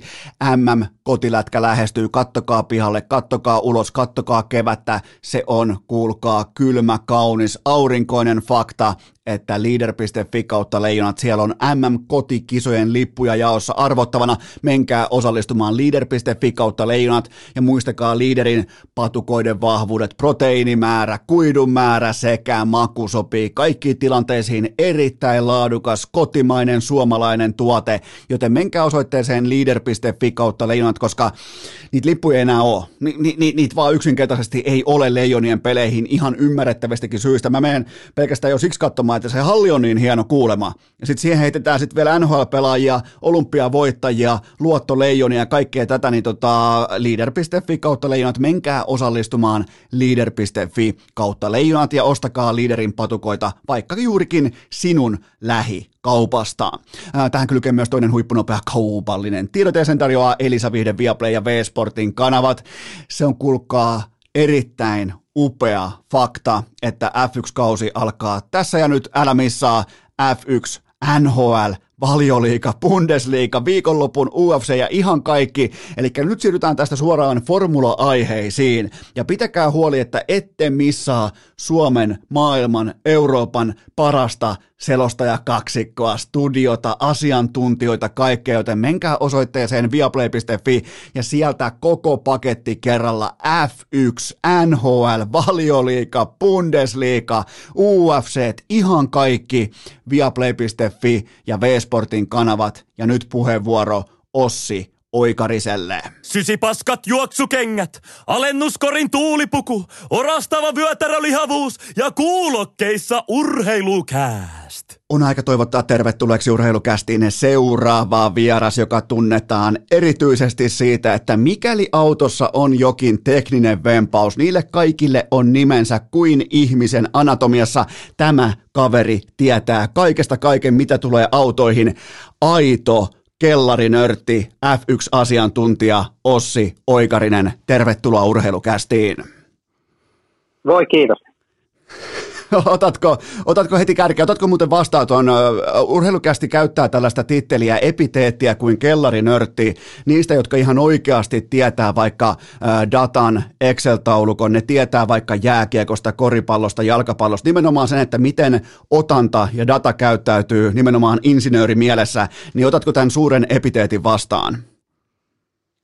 Tota, mä haluaisin sen verran sitä modifioida, että tuo kellari, niin kun mulla on talossa kellari, niin mä mieluummin olisin sellainen autotallin nörtti, koska se sopisi niin kuin ihan oikeasti mulle paremmin, että jos mun jossain pitää aikaa viettää sillä tavalla ja tota, vapaaehtoisesti saa olla, niin kyllä se autotalli on se, että autotallin nörtti voisi olla se just sopiva niin kuin termi mulle. Okei, mä teen tässä toisin sanoen poikkeuksen ja mä teen susta nyt, mä, mä niin kuin vähän niin kuin lyödään ritareita tai joku lyödään ritariksi tuolla tota, Briteissä, niin mä tota, nyt lyön sut autotallinörtiksi tässä ja nyt. Ja sä oot muuten ensimmäinen laatu, joten onnittelut siitä. Voi kiitos. Tämä arvonimet on aina niin kuin, ne on huippuhetkiä elämässä ja tämä varmasti jää tuonne takaraivoon yhtenä sellaisena. Ää, Niki Juusela pohjusti mulle sen verran, että sun aikataulu, sun kalenteri on, se on tiivis kuin tantaali, joten miten tiivis tantaali on?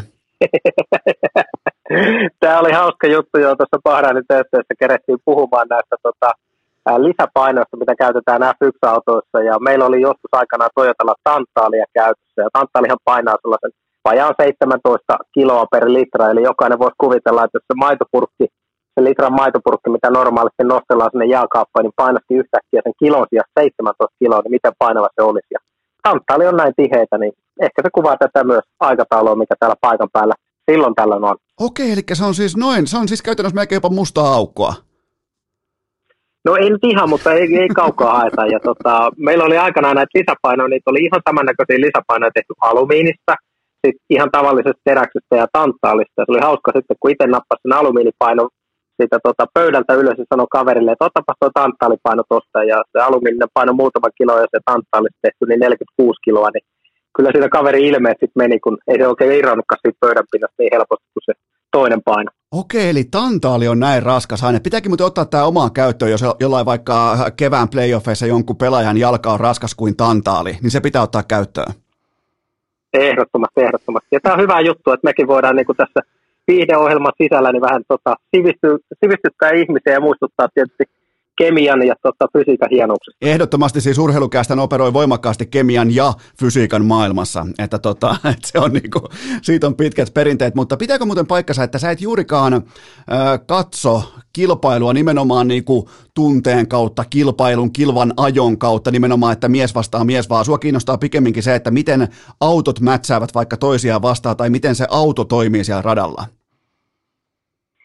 No pitää sanoa, että totta kai se kuljettajan rooli on äärimmäisen tärkeää Pyykkösissä ja se kuljettajan toiminta niin on iso sitä, mutta sanotaan mulle niitä kuljettajan tunnepurkaukset ja kuljettajan fanittaminen tai kuljettajan niin kuin se rooli tuossa noin, niin se ei ollut mulle se mielenkiinnon kohde, vaan enemmän se oli se tekniikka, miten tuollainen F1-tiimi toimii, miten F1-autot toimii ja sitä kautta niin kuin se mun lajirakkaus on aina ilmennyt. Ja mä oon ollut niin kuin sanottu, niin se tota, autotallinörtti, joka tykkää siitä puolesta tästä lajista ja sen takia, että jos, jos näitä kuljettajia tulee ja menee ja näkyy varikon, niin mä en oikein jaksa niin kuin kiinnittää huomiota, koska mun mielestä on samanlaisia työntekijöitä kuin tietysti muutkin ihmiset tiimissä. Tietysti heillä on näkyvin rooli siinä hommassa, mutta se ei ollut ikinä mulle se juttu tässä lajissa ja mulla oli aina se tekniikka ja autot ja tota, ehkä tämä kuvastaa mun suhtautumista myös tähän lajiin, että mä en ole ikinä vielä kertaakaan ollut katsomassa F1-kisaa katsomossa, että mä oon ollut töissä siellä varikolla tai sitten katsonut seuraavasta TV-välityksellä, mutta sellainen niin kuin katsojarooli, niin se on aika huonosti sopinut mulle tässä hommassa. Okei, eli mulla on siis, en haluaisi mitään niin kuin laittaa dataa vierekkäin, mutta mulla on yksi paikan päällä oltu kilpailu, nimenomaan katsojana, sulla on nolla, niin tekeekö tämä tavallaan niin kuin musta sittenkin asiantuntijan ylitse sun? Se tekee susta paljon paremman asiantuntijan, kun tullaan siihen kohtaan, että miten, miten fanit on tuolla katsomassa, miten ne nauttii siitä kilpailutapahtumasta – mitä siellä taustalla tapahtuu ja minkälainen se elämä sillä puolella on. Mulla ei siitä niin kuin yhtään käsitystä, että, että, että enkä, enkä sano tätä sillä tavalla, että haluaisin leuhkia, vaan näin se vaan on ollut aina mun, mun elämässä. Mä oon kiinnostanut ne autot ja ne mutterit ja ruuvit siellä ja miten, miten niistä rakennetaan nopea laitos, kun taas se toinen puoli. Ja tota, pitää muistaa, ilman faneja tietysti ei olisi tätä lajia ja ei olisi ollut mullakaan työpaikkaa, joten, joten en missään tapauksessa niin dissaa sitä puolta tästä hommasta. Toi on hyvin mielenkiintoinen. Tavallaan niin kuin toi taas tuo osviittaa siitä, että kuinka paljon erilaisia rooleja ja lähestymiskulmia on huippurheilussa, mutta mä otan vielä kiinni tuohon ennen kuin mennään lämmittelykysymyksiin, niin, niin toisin sanoen, kun sulla ei ole jotain fanisuhdetta, sulla ei ole minkäännäköistä tällaista tunnesidettä vaikka johonkin kuljettajaan, niin sehän myös antaa sulle tavallaan puhtaan pöydän, että sä et tee äh, insinöörinä vääriä päätöksiä liittyen autoon, että hei toi on, toi on se, kenestä tykkään, hei toi, toi osaa aina tämän asian paremmin. Kuin, no, tai niin kuin, ymmärrät varmaan, mitä mä haen takaa, että sun ei niin kuin, tunne ei ohjaa koskaan sitä itse analyysiä. No sanotaan silloin, kun ollaan TV-hommissa, niin totta kai meidän pitää yllä, pyrkiä olla, olemaan tota puolueettomia, että pyrki, pyrkiä olla sillä tavalla analysoimaan sitä tilannetta ää, sellaisena kuin se tilanne on, eikä niiden ihmisten kuljettajien kautta, mutta ää, totta kai niitä tulee omiakin sit mielipiteitä ja tunteita sinne mukaan, ja totta kai se kuuluukin tähän, ja useasti myös sitten sen vastaanottimen toisella puolella fanit, jotka suhtautuu intohimoisesti tähän hommaan, niin jos me ei olla samaa mieltä kuin heidän ehkä se fanituksen kohde, tai meillä on heidän kanssa samaa mieltä, niin siitä tulee sitä palautetta. Mutta mun mielestä se kuuluu osana tähän näin, että eihän ihmisten pidä olla eikä katsojen pidä olla samaa mieltä meidän kanssa, eikä meidän tota, mielipiteiden, ei me olla mitenkään absoluuttisia oikeita meidän mielipiteiden kanssa. Se on hyväkin, että ne herättää se keskustelu ja se on hyväkin, että ne herättää tunteita ja se kuuluu tähän hommaan. Eli ne asiat, mitä päästään suustaan ja kertoo sen tota, kahden tunnin kisaliven aikana vaikka, niin ää, totta kai niissä on väistämättäkin niitä omia mielipiteitä mukana ja omia tota, havaintoja. Ja niin kuin sanottu, niin ne ei, ne ei ikinä eikä tarvitsekaan mennä sitten yksi yhteen kaikkien mielipiteiden takia. Ja se on osa tätä lajia, tämän lajin rikkautta, sanotaanko näin. Se on tismalleen tällä tavalla. Otetaan muutama lämmittelykysymys, eli vähän niin kuin lämmitellään renkaita tähän kohtaan, niin montako autoa sulla on? Tällä hetkellä ne pitää laskea. Onkohan mulla nyt sitten yksi, kaksi, kolme, viisi autoa mulla taitaa tällä hetkellä olla ja sitten täällä olla vielä yksi käyttöauto, niin tota, ei nyt hirveästi niitä ole vai mitä. Okei, eli tuolla niin kuin ihan äh, klassinen kuusi, kuusi autoa, joista ilmeisesti muutamalla pääsee aika kovaakin. Ja siihen oikeastaan jatkokysymyksenä, että äh, jos sulla on auto, joka kiihtyy nollasta kolmeen sataan 7,6 sekunnissa, niin kuinka kovaa kulkee Päijät-Hämeen poliisiautot? No tämähän on oikeastaan hauska juttu, että jos mä ajan radalla lujaa, niin siviililiikenteessä mä ajan todella hitaasti. Ja tota, ää, syy siinä on, että siellä radalla kun mä ajan, niin mä pääsen polttamaan kaiken sen vauhdin hurmaan ja mä pääsen ajamaan nilujaa, kun tota, kantti kestää. Ja, ja, ja silloin siviililiikenteessä mulla ei oikeastaan kiire minnekään, koska ei yksikään siviiliauto tule niin lähelle tota kiihtyvyyttä esimerkiksi, mikä mulla on äh, tuossa mun kiihdytysautossa, niin 0-100, kun me mennään 1,1 sekuntia, niin ei sillä kauppakassilla tai sillä tota, siviiliautolla, niin silloin ihan turha edes yrittää sitä tunnelmaa saada, joten siinä mielessä niin noilla kilpa saa kyllä purettua kaiken sen paineen, mikä tuntuu siihen niin kuin nopea ajamiseen, niin kyllä mun mielestä ne päijät poliisit pysyy erittäin hyvin mun perässä ja joskus jopa edelle. Mikä siinä on muuten siinä kiihytysautossa, mikä siinä on hienoin hetki? Onko se se nimenomaan, kun sun selkä oletettavasti liimautuu siihen penkkiin, se ensimmäinen kaasun pökkäsy, onko se se, kun sä saat pidettyä auton kontrollissa ja se menee kuin juna eteenpäin, mikä siinä on hienoin osa? Ehkä se hienoin osa on kuitenkin se onnistunut suoritus, että sit jos on ollut tiukka lähtö ja on onnistunut sen voiton sieltä ottamaan ja se se hetkes eläminen tavallaan, että päästään sinne maalipäähän, että tota, näkee, että okei, nyt tuli voitto tästä ja pääsee eteenpäin seuraavalle kierrokselle, niin ne on niitä hienoja hetkiä. Ja tietysti se, kun mekaanikot tulee hakemaan siellä yhdessä, pystyy vähän fiilistelemään siitä voitosta, niin kyllä, se, kyllä ne on niitä hienoja hetkiä. Tietenkin se ajaminen, niin se on, se on ihan superhauskaa, en mä sitä voi kieltää, mutta kyllä ne onnistumista yhdessä sitten tota, mekaanikkoja ja sen porukan kanssa, joka siinä ympärillä on, niin ne on niitä hienoja hetkiä.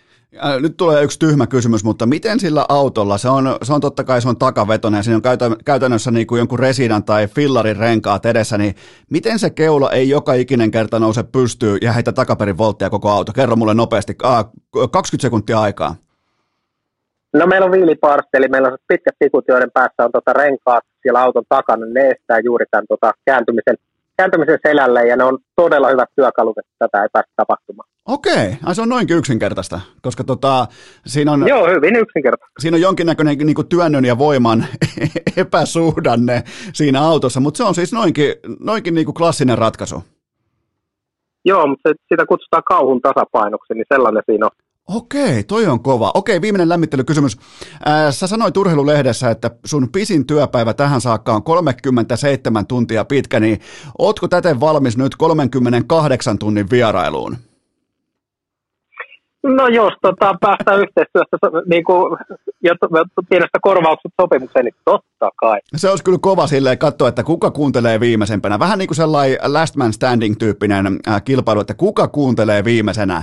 Joten tota, mä kuitenkin lupaan nyt kaikille kuuntelijoille sekä sulle, että pidetään reippahasti alle 38 tunnin, koska mennään äh, ensimmäiseen aiheeseen, joka on totta kai se, että sä oot ihan ehto ja aito autotallinörtti, ja se on jotakin, mitä mä arvostan todella korkealle, kun mä kuuntelen vaikkapa ää, äh, äh, sun ja Nikin ää, jutustelua, sieltä tulee hyviä pikkupointteja, ne on myös silleen, että mäkin jopa ymmärrän, mistä kenties puhutaan, ja saan kiinni, että mitä tarkoitetaan, ja miten se vaikka vaikuttaa ää, tallien tai kuljettajien voimasuhteisiin, ja mun teesi urheilu lähtökohtaisestikin on se, että nörtit voittaa lopulta aina, eli fiksuimmat aivot dominoi nykyään myös niitä maskuliinisempia lajeja. Oletko muuten koskaan törmännyt tällaiseen seinään, missä voisi kuvitella, että F1-maailma on täynnä tiettyä playboy-kulttuuria, maskuliinista kulttuuria, niin, niin, niin miten niin kuin tavallaan nörttiosasto otetaan siinä skenessä vastaan?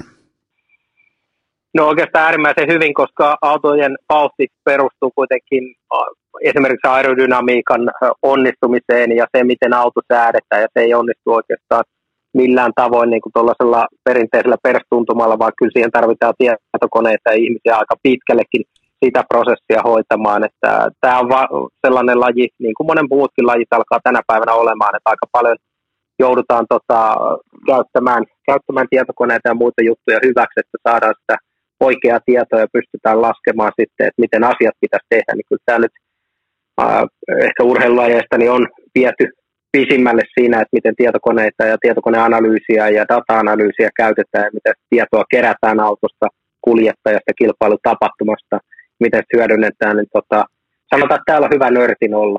Toi on kyllä kuulostaa hurjalta. Mä tiedän muutamankin kuuntelijan urheilukästis, joka tällä hetkellä hieroo näppäjää, tai perkele, kun pääsis käsiksi tuohon dataan ja tutkimaan, että mitä kaikkea siellä tapahtuu. Mutta milloin sulla muuten omakohtaisesti alkoi tämä auton rassaaminen? Oliko ihan pikkupojasta alkaen? Kyllä se on ollut ihan pikkupojasta alkaen, että joskus nuorempana ajoin karttingia ja hyvin nopeasti huomasin, että tota, välttämättä ei ole siinä rati ja penkin välissä ne mun lahjat, mutta siellä tota, varikon puolella niin saattoi pärjätäkin ihan hyvin ja kyllä se mielenkiinto on ollut ihan juniorista aikaa. Sitä, mistä se on lähtenyt, niin on vähän vaikea sanoa, mutta mä muistan silloin juniorina, kun Ari Vatanen voitti esimerkiksi rallimaan mestaruuden ja GGF 1 mestaruuden, niin pikkupojallahan oli kovia juttuja katsoa ylöspäin, että hei toi on makeita, mitä noi tekee. Ja joku Vatanen, kun ajoi välikoppasella eskortilla lintassa hienosti ja katseli, että nyt on makeet meininki. Hei, tota, jotain siinä syöpy sitten tuonne herneeseen, mikä risteilee korvien välissä ja ajattelin, että no nyt tuohon olisi kiva päästä mukaan. Ja sitten tietysti kun on vähän sellainen tota, itsepäinen ja perään antamaton luonne, niin oli päättänyt joskus, että nyt mä haluan moottoriurheilun töihin pariin ja sitten se onnistui, kun akkas päätään riittävän seinään. Toi on vähän sama kuin olisi vaikka perhokalastaja, mutta ja itse nimenomaan tekee omat perhonsa ja fiilistelee nimenomaan sitä puolta siitä lajista ja ei niin paljon kuitenkaan sitten käy itse joella ja, ja silti tavallaan niin pystyy ottaa parhaat elementit mukaan siitä lajista, niin tuossa on jotain samaa. Ehdottomasti joo, että kyllä se on, kyllä se on tässäkin puolessa se, että autot, niiden autojen rakentaminen ja sen, sen puolen niin kuin näkeminen ja tekeminen, niin se on mulle se mielenkiintoinen juttu, että se ajaminen, niin, niin kuin sanottu, hyvin nopeasti huomasi, että se ei ole mun juttu, että mulla ei ole sitä lahjaa siihen ja ei ole edelleenkään tänä päivänäkään, että joskus kun simulaattorissa pääsee noiden juniorikuljettajien kanssa ajamaan, niin kyllä ne vaan ajaa niin paljon paremmin kuin meikäläinen ja tota, hyvä niin, on heillekin sitten työpaikka ja mulle oma. Huomasit sä, miten, tämä ei tavallaan ole tämän vierailun pääpointti, mutta mitkä elementit tavallaan paljasti sulle, että sulle ei riitä nimenomaan rattihommissa, että mikä susta teki niin sanotusti epäkuljettajan, koska mulla ei ole niin kuin tavallaan mitään konkreettista otantaa tähän lajiin, niin anna mulle joku vaikka esimerkki tai jonkinnäköinen pointti siihen.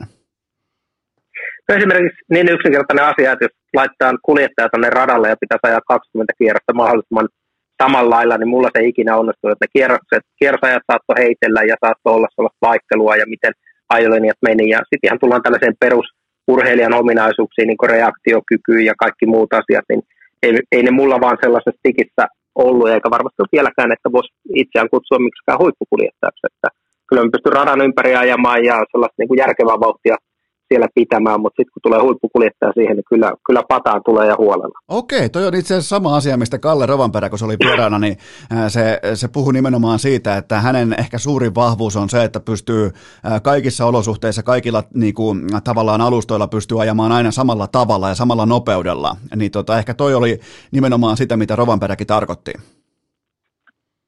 Kyllä joo, osittain sitä, että, että, että kyllä se vaan niin kuin Kallekin esimerkiksi hänet nähty ajamassa simulaattorilla, niin, niin, niin upeasti Kalle ajaa ja pystyy niin kuin tekemään asioita ihan eri tasolla kuin esimerkiksi meikäläinen ja moni, moni tavallinen kuolevainen. Tietysti kukaan suomalainen mies hän ei ikinä myönnä, että hän ei ole maailman paras auto ratissa, että tota, mutta tietysti jossain vaiheessa to, totuus pitää tunnustaa, että ei ihan olla siinä top tonnissa kuitenkaan kuljettajien joukossa tässä maailmassa.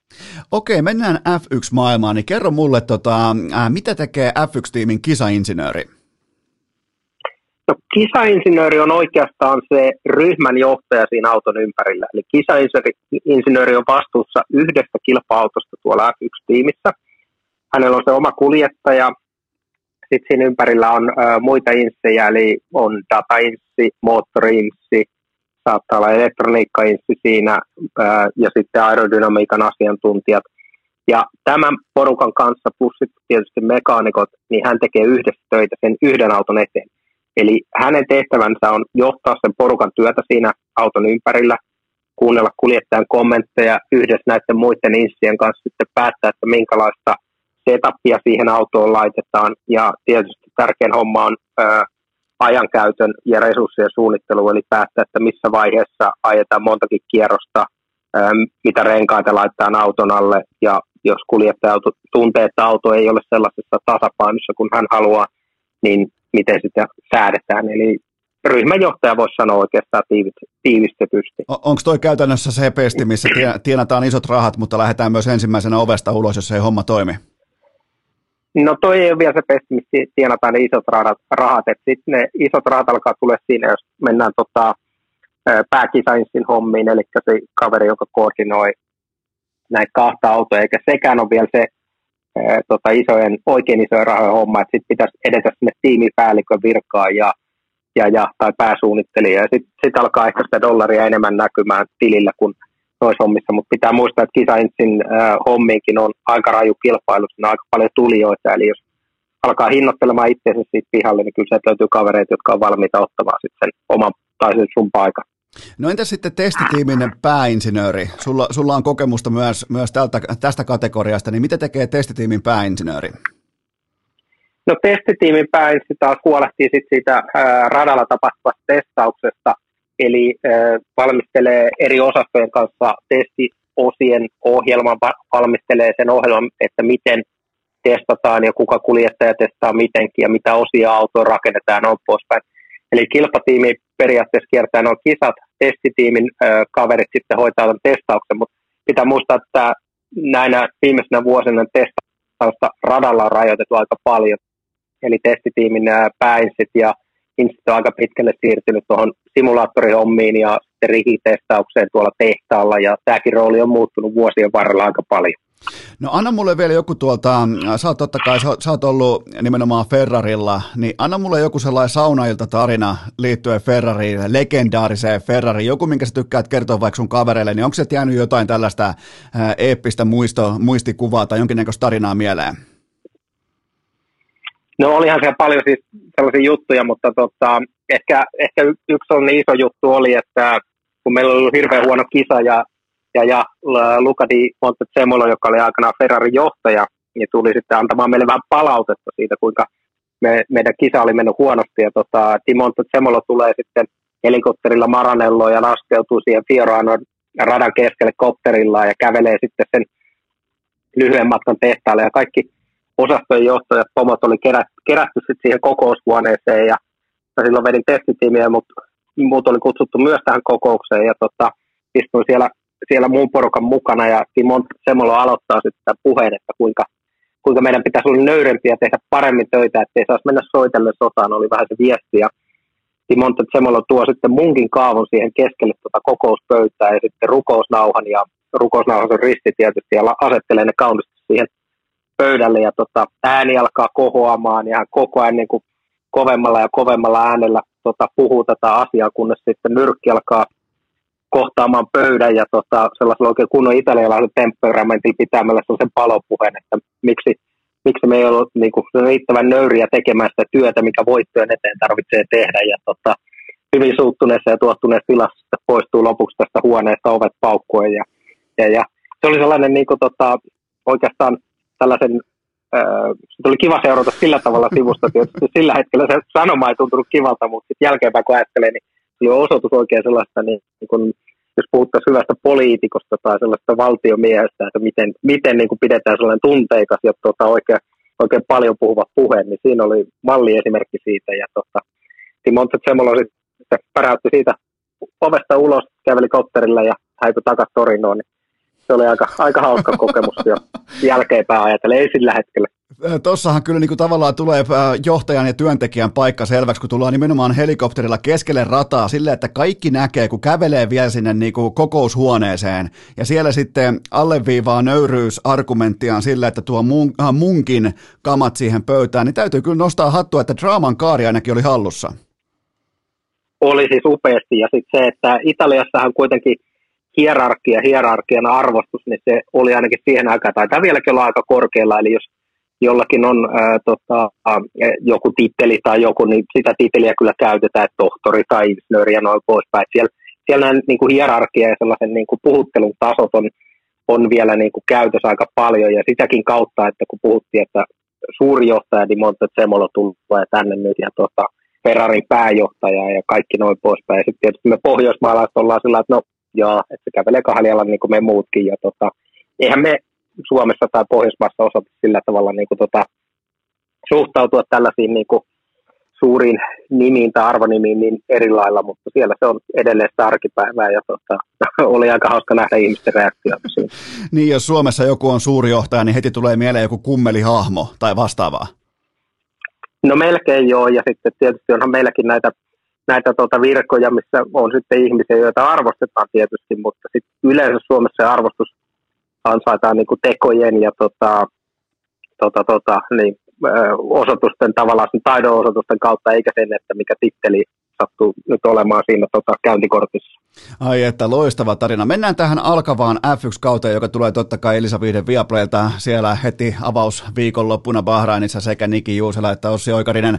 Ää, sääntömuutokset. Kaikki puhuu sääntömuutoksista, joten nyt mäkin haluan puhua yhtäkkiä sääntömuutoksista ja ää, tota, mä en ymmärrä niistä yhtikäs mitään, joten nappaapa mä tiedän, että sulla on hotellihuoneessa ihan ripauksen verran rautalankaa esillä ja nyt voi puhua kuin lapselle, niin tota, kerro nyt mulle, Eskolle, tänne, että mikä on muu muuttunut ja mitä mun pitää tavallaan niin kuin penkkiurheilijan ottaa huomioon?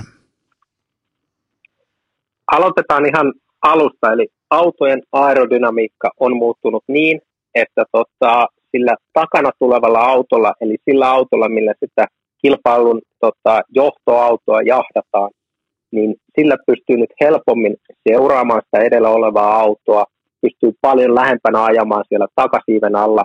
Ja tämä tekee sen, että se ohittamisen yrittäminen pitäisi olla hieman helpompaa tänä vuonna.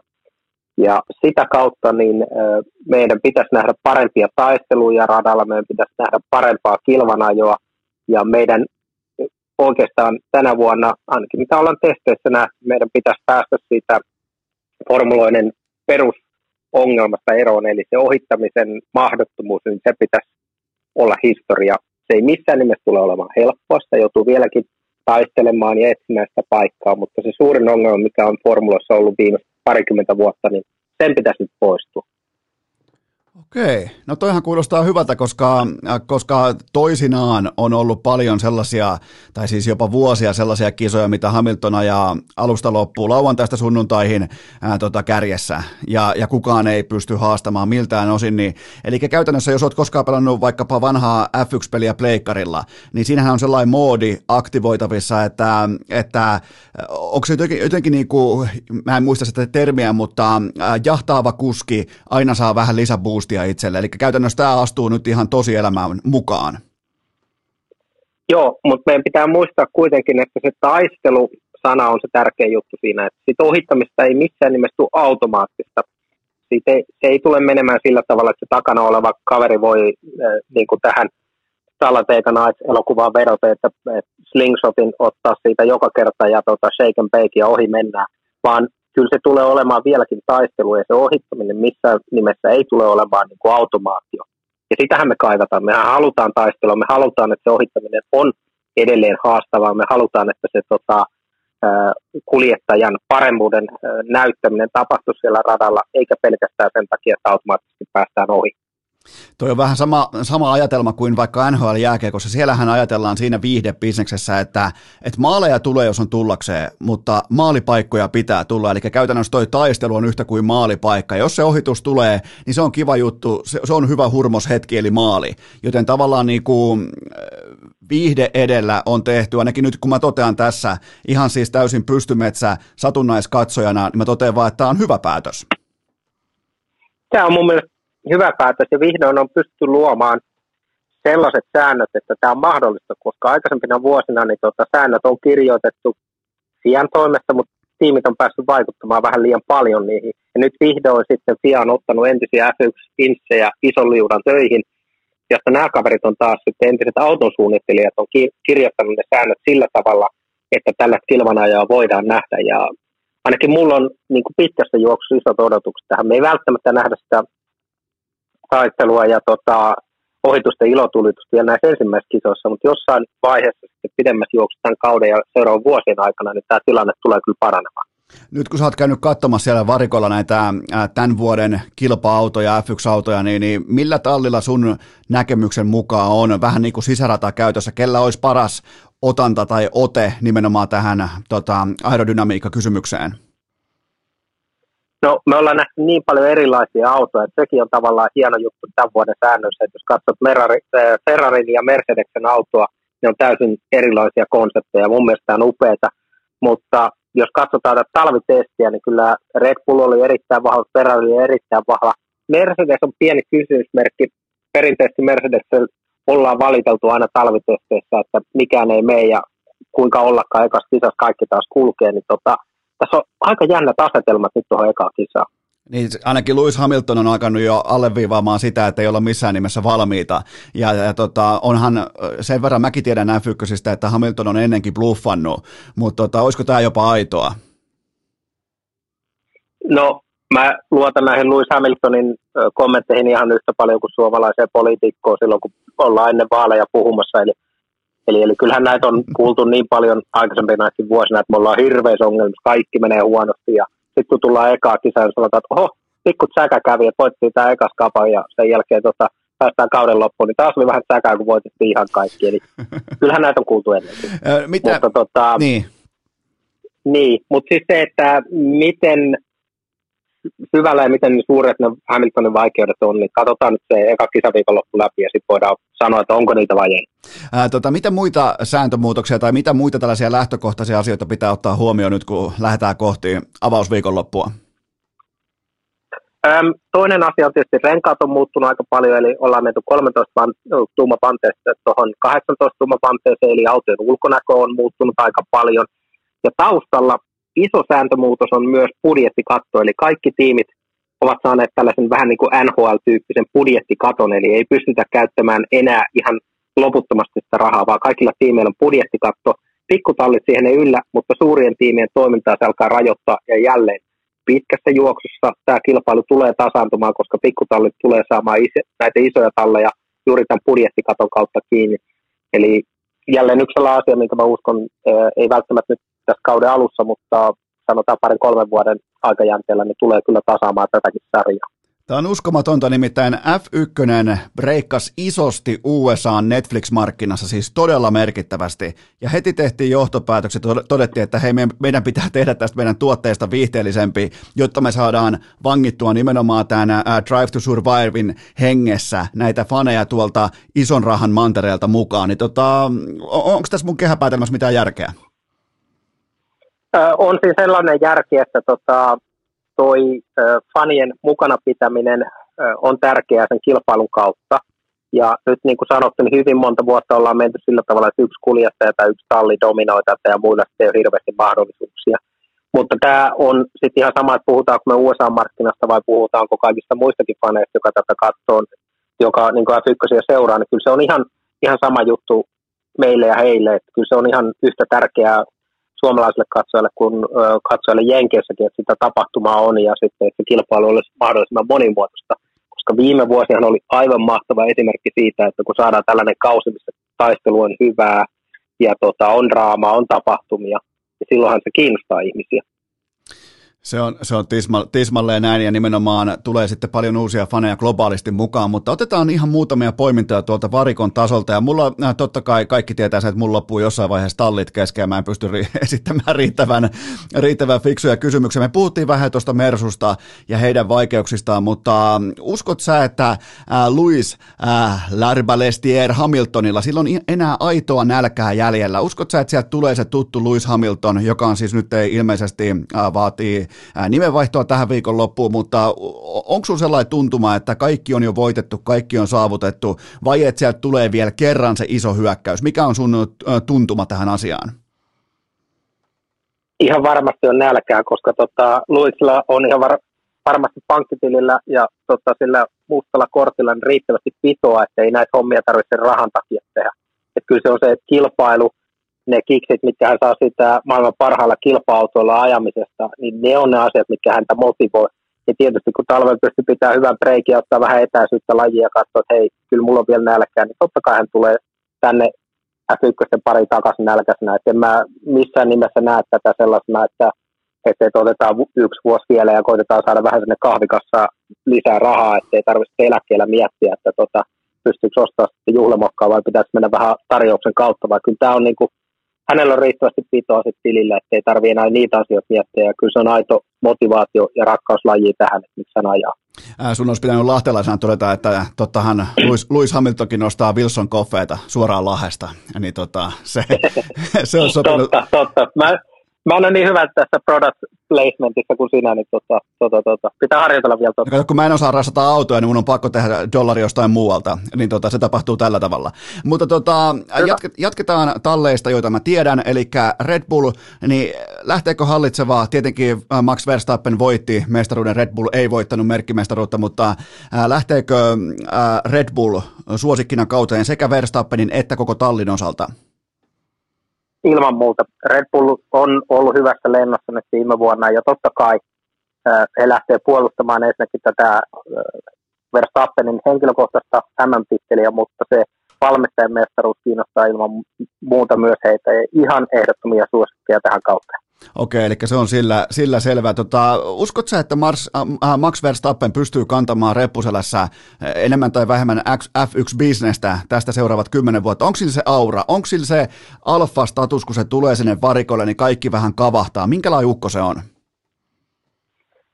En mä sano sitä kavahtaa, eli hän on yksi hyvä kilpailijoista, mutta sitten kun päästään äh, tietysti tuohon tohon, tota, kilvanajon bisnekseen, niin totta kai hän on erittäin kova ja tota, välillä aika raakakin kilpailija siinä, mutta ei, ei häntä kukaan niin pelkää. Pitää muistaa ne ukot, jotka on suodattunut tänne ajamaan näitä F1-autoja. Täällä pitäisi olla ne maailman 20 parasta ja löytyy ehkä maailman 15 paras kuljettaja, niin eihän kukaan sellaiselle sitä kaveria pelkää, vaan kyllähän Max luo sitä omaa, omaa tota, imakoaan tietysti näillä haasteluilla ja muilla, mutta sitten kun pistetään kypärät päähän, niin se nyt on se ja sama, kuka siellä autossa istuu, että taistelu on kova mutta kyllähän täältä löytyy paljon muita palovoimaisia tähtiä siinä mielessä, jotka pystyy sen MM voittamaan, jos auto antaa siihen periksi. Anna Puhutaan mulle... nyt vaikka näistä nou- nousevista tähdistä. George Russell äh, ei ole mun mielestä huono kuljettaja. Puhutaan Leclerc, äh, ehkä jossain määrin Carlos Sainz Junior. Eli kyllähän täällä on paljon sellaisia nimiä, jotka pystyvät taistelemaan ja tota, tarvittaessa Lando Norris ottamaan sen MM-tittelin itselleen, jos kalusto vaan antaa siihen mahdollisuuden. No otetaan kiinni tuohon Ferrariin. Nimittäin Niki Juusala raportoi suoraan paikan päältä, että on muuten Ferrari on voimakkaasti back, eli Ferrari on iskussa, niin tota, mikä, mitkä on sun muistiinpanot liittyen Ferrariin tällä hetkellä? Erittäin hyvät talvitestit Ferrarilla takana. Auto on luotettava, auto on ollut nopea ja tota, molemmat kuljettajat näyttää olevan aika kovassa tikissä tuon auton kanssa. Eli hyvältä näyttää se Ferrarinkin toi toiminta. Se, että mihin he laskeutuu tuossa ekassa kisassa, niin uskaltaako heidät nostaa mestarisuosikiksi vai ei, niin se on vähän va- vielä vaikea sanoa. Mutta henkilökohtaisesti mä toivoisin, että tämä kausi olisi sellainen, että nähtäisiin paljon tason vaihtelua, nähtäisiin paljon yllätyksiä, nähtäisiin erilaisia suorituksia eri kuljettajilta, että menisi mahdollisimman sekaisin, että meillä olisi joka kisassa vähän jännättävää, että kukakohan sen tällä kertaa vie. No an, anna mulle tuota, mun vähän ikään kuin loppuu tähän kohtaan mun tallit, niin tota, anna mulle joku sellainen ehkä kenties musta hevonen, sellainen yllättäjä talli sieltä ehkä jostain taustalta. McLaren ehdottomasti voittivat yhden kisan viime vuonna, jos tänä vuonna asiat menee kohdalle, niin McLaren on ehdottomasti sellainen talli, niin kuin, viikonloppuna, jos, jos kaikki taivaan merkit ja, ja tota, muut asiat osuu kohdilleen, niin voi olla ottamassa yhtä voittoa. Ja Alfa Tauri, tämä Red Bullin sanotaanko sisartalli, voi olla myös äh, Gaslin autolla niin sellainen, että tulee hyviä sijoituksia. Eli kyllä mä odotan yllätyksiä myös näitä talleita. Okei, no entäs sitten Valtteri Bottas ja Alfa Romeo, niin, niin mitä, mitä voidaan täällä Nastolan kupeessa odottaa noin niin kuin lähtökohtaisesti?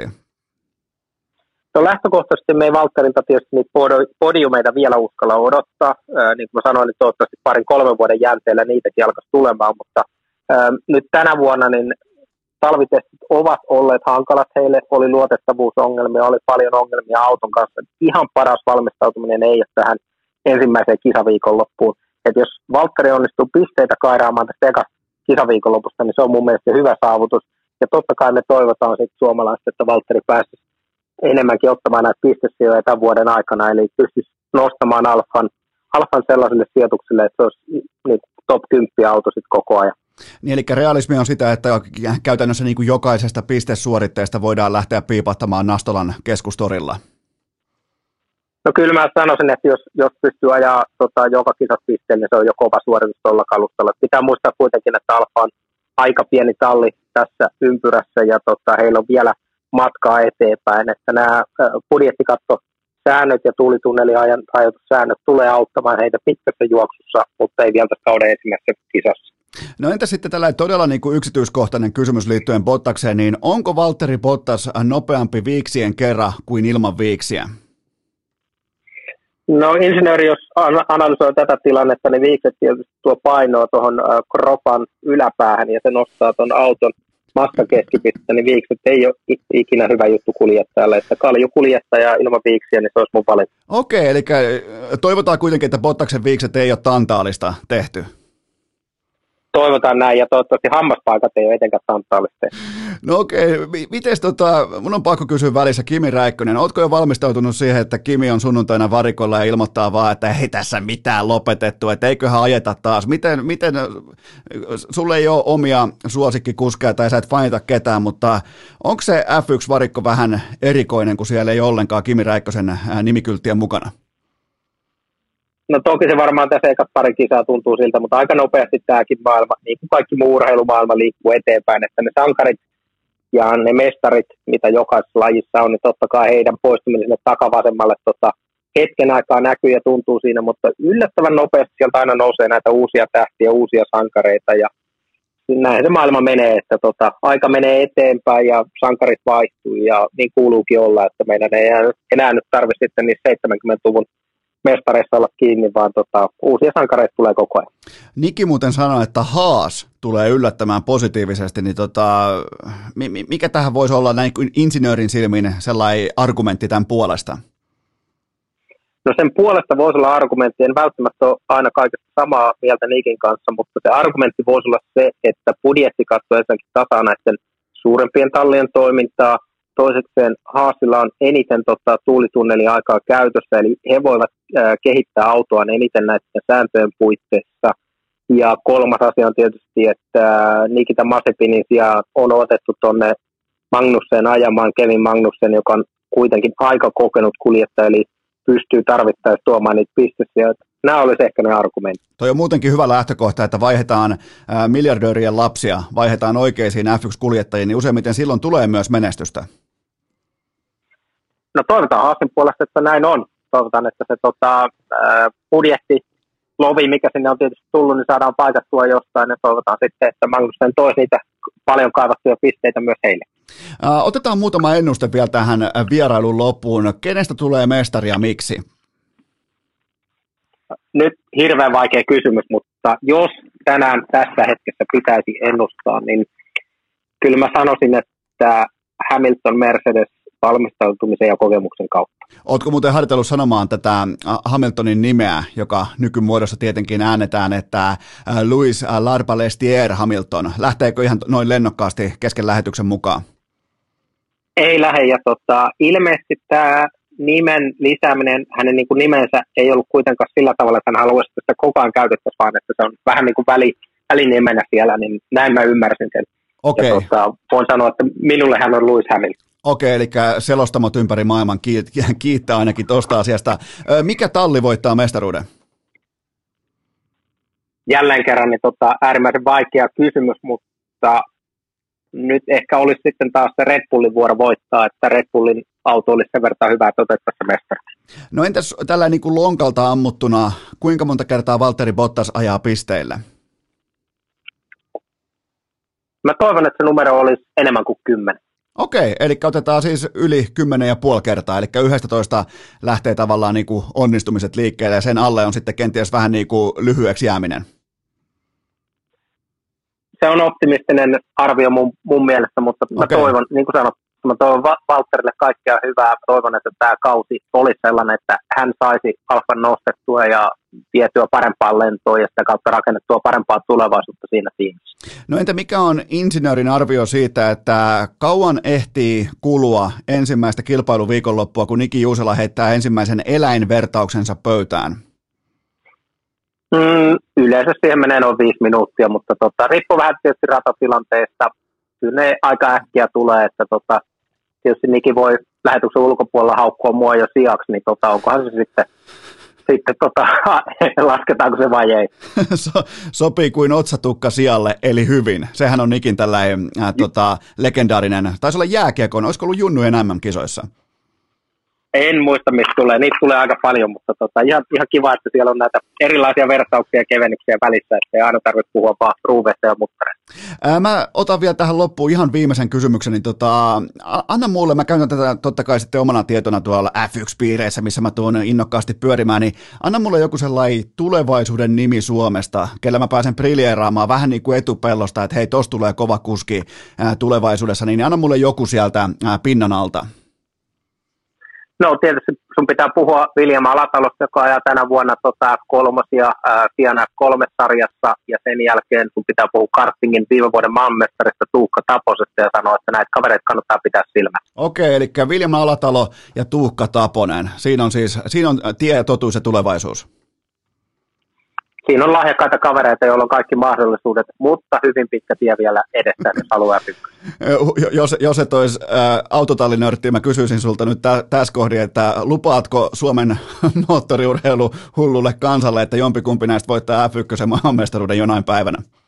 Mutta mä en kysy sitä. Mutta mä en, huomaatko, huomaatko niin. mä en kysy sitä. No niin, mä huomasin, että et kysyin ja mä olisin vastannut siihen, että voi, voisinkin luvata, niin tämä olisi näin helppo. Hyvä, mutta hei, Ossi Oikarinen, tämä oli suuri, suuri kunnia, tämä oli oikein, tämä oli tiivis kuin tanta oli tämä vierailu. Ja tota, nyt ainakin mä oon fiksumpi. Mä uskon myös, että urheilukästin tuhannet ja tuhannet jääkiekko-lähtökohtaiset, jalkapallolähtökohtaiset, amerikkalaisen urheilun lähtökohtaiset kuuntelijat, niin on, on todella, todella paljon valmiimpia tähän alkavaan F1-kauteen, joka alkaa siis Elisa Vihden Viaplaylta nyt tänä viikon loppuna. Niin onko jotain loppukaneettia tai, tai jonkinnäköistä loppulausuntoa? No toivottavasti tämän podcastin kuuntelu ei ollut kuitenkaan yhtä raskasta kuin tanttaali. Se on ihan totta. Ja tota, mutta ei mitään, hei. Kiitoksia tästä Ossi Oikarinen. Kiitos. Ja kaikille kuuntelijoille sellainen loppukaneetti, että ihan normaalisti maanantaina jatkuu. Nyt alkaa viikonloppu. Tuskin on kelä hoppu. Voit puolella viikkoa vetää,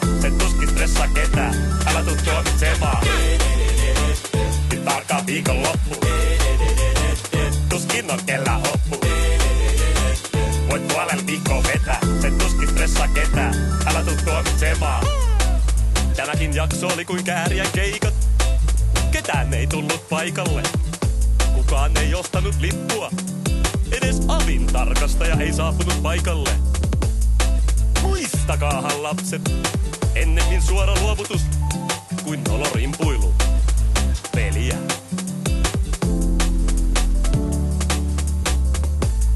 Vaatetomero tyhjenee. Onko äänitys päällä? Kuuleeko kukaan?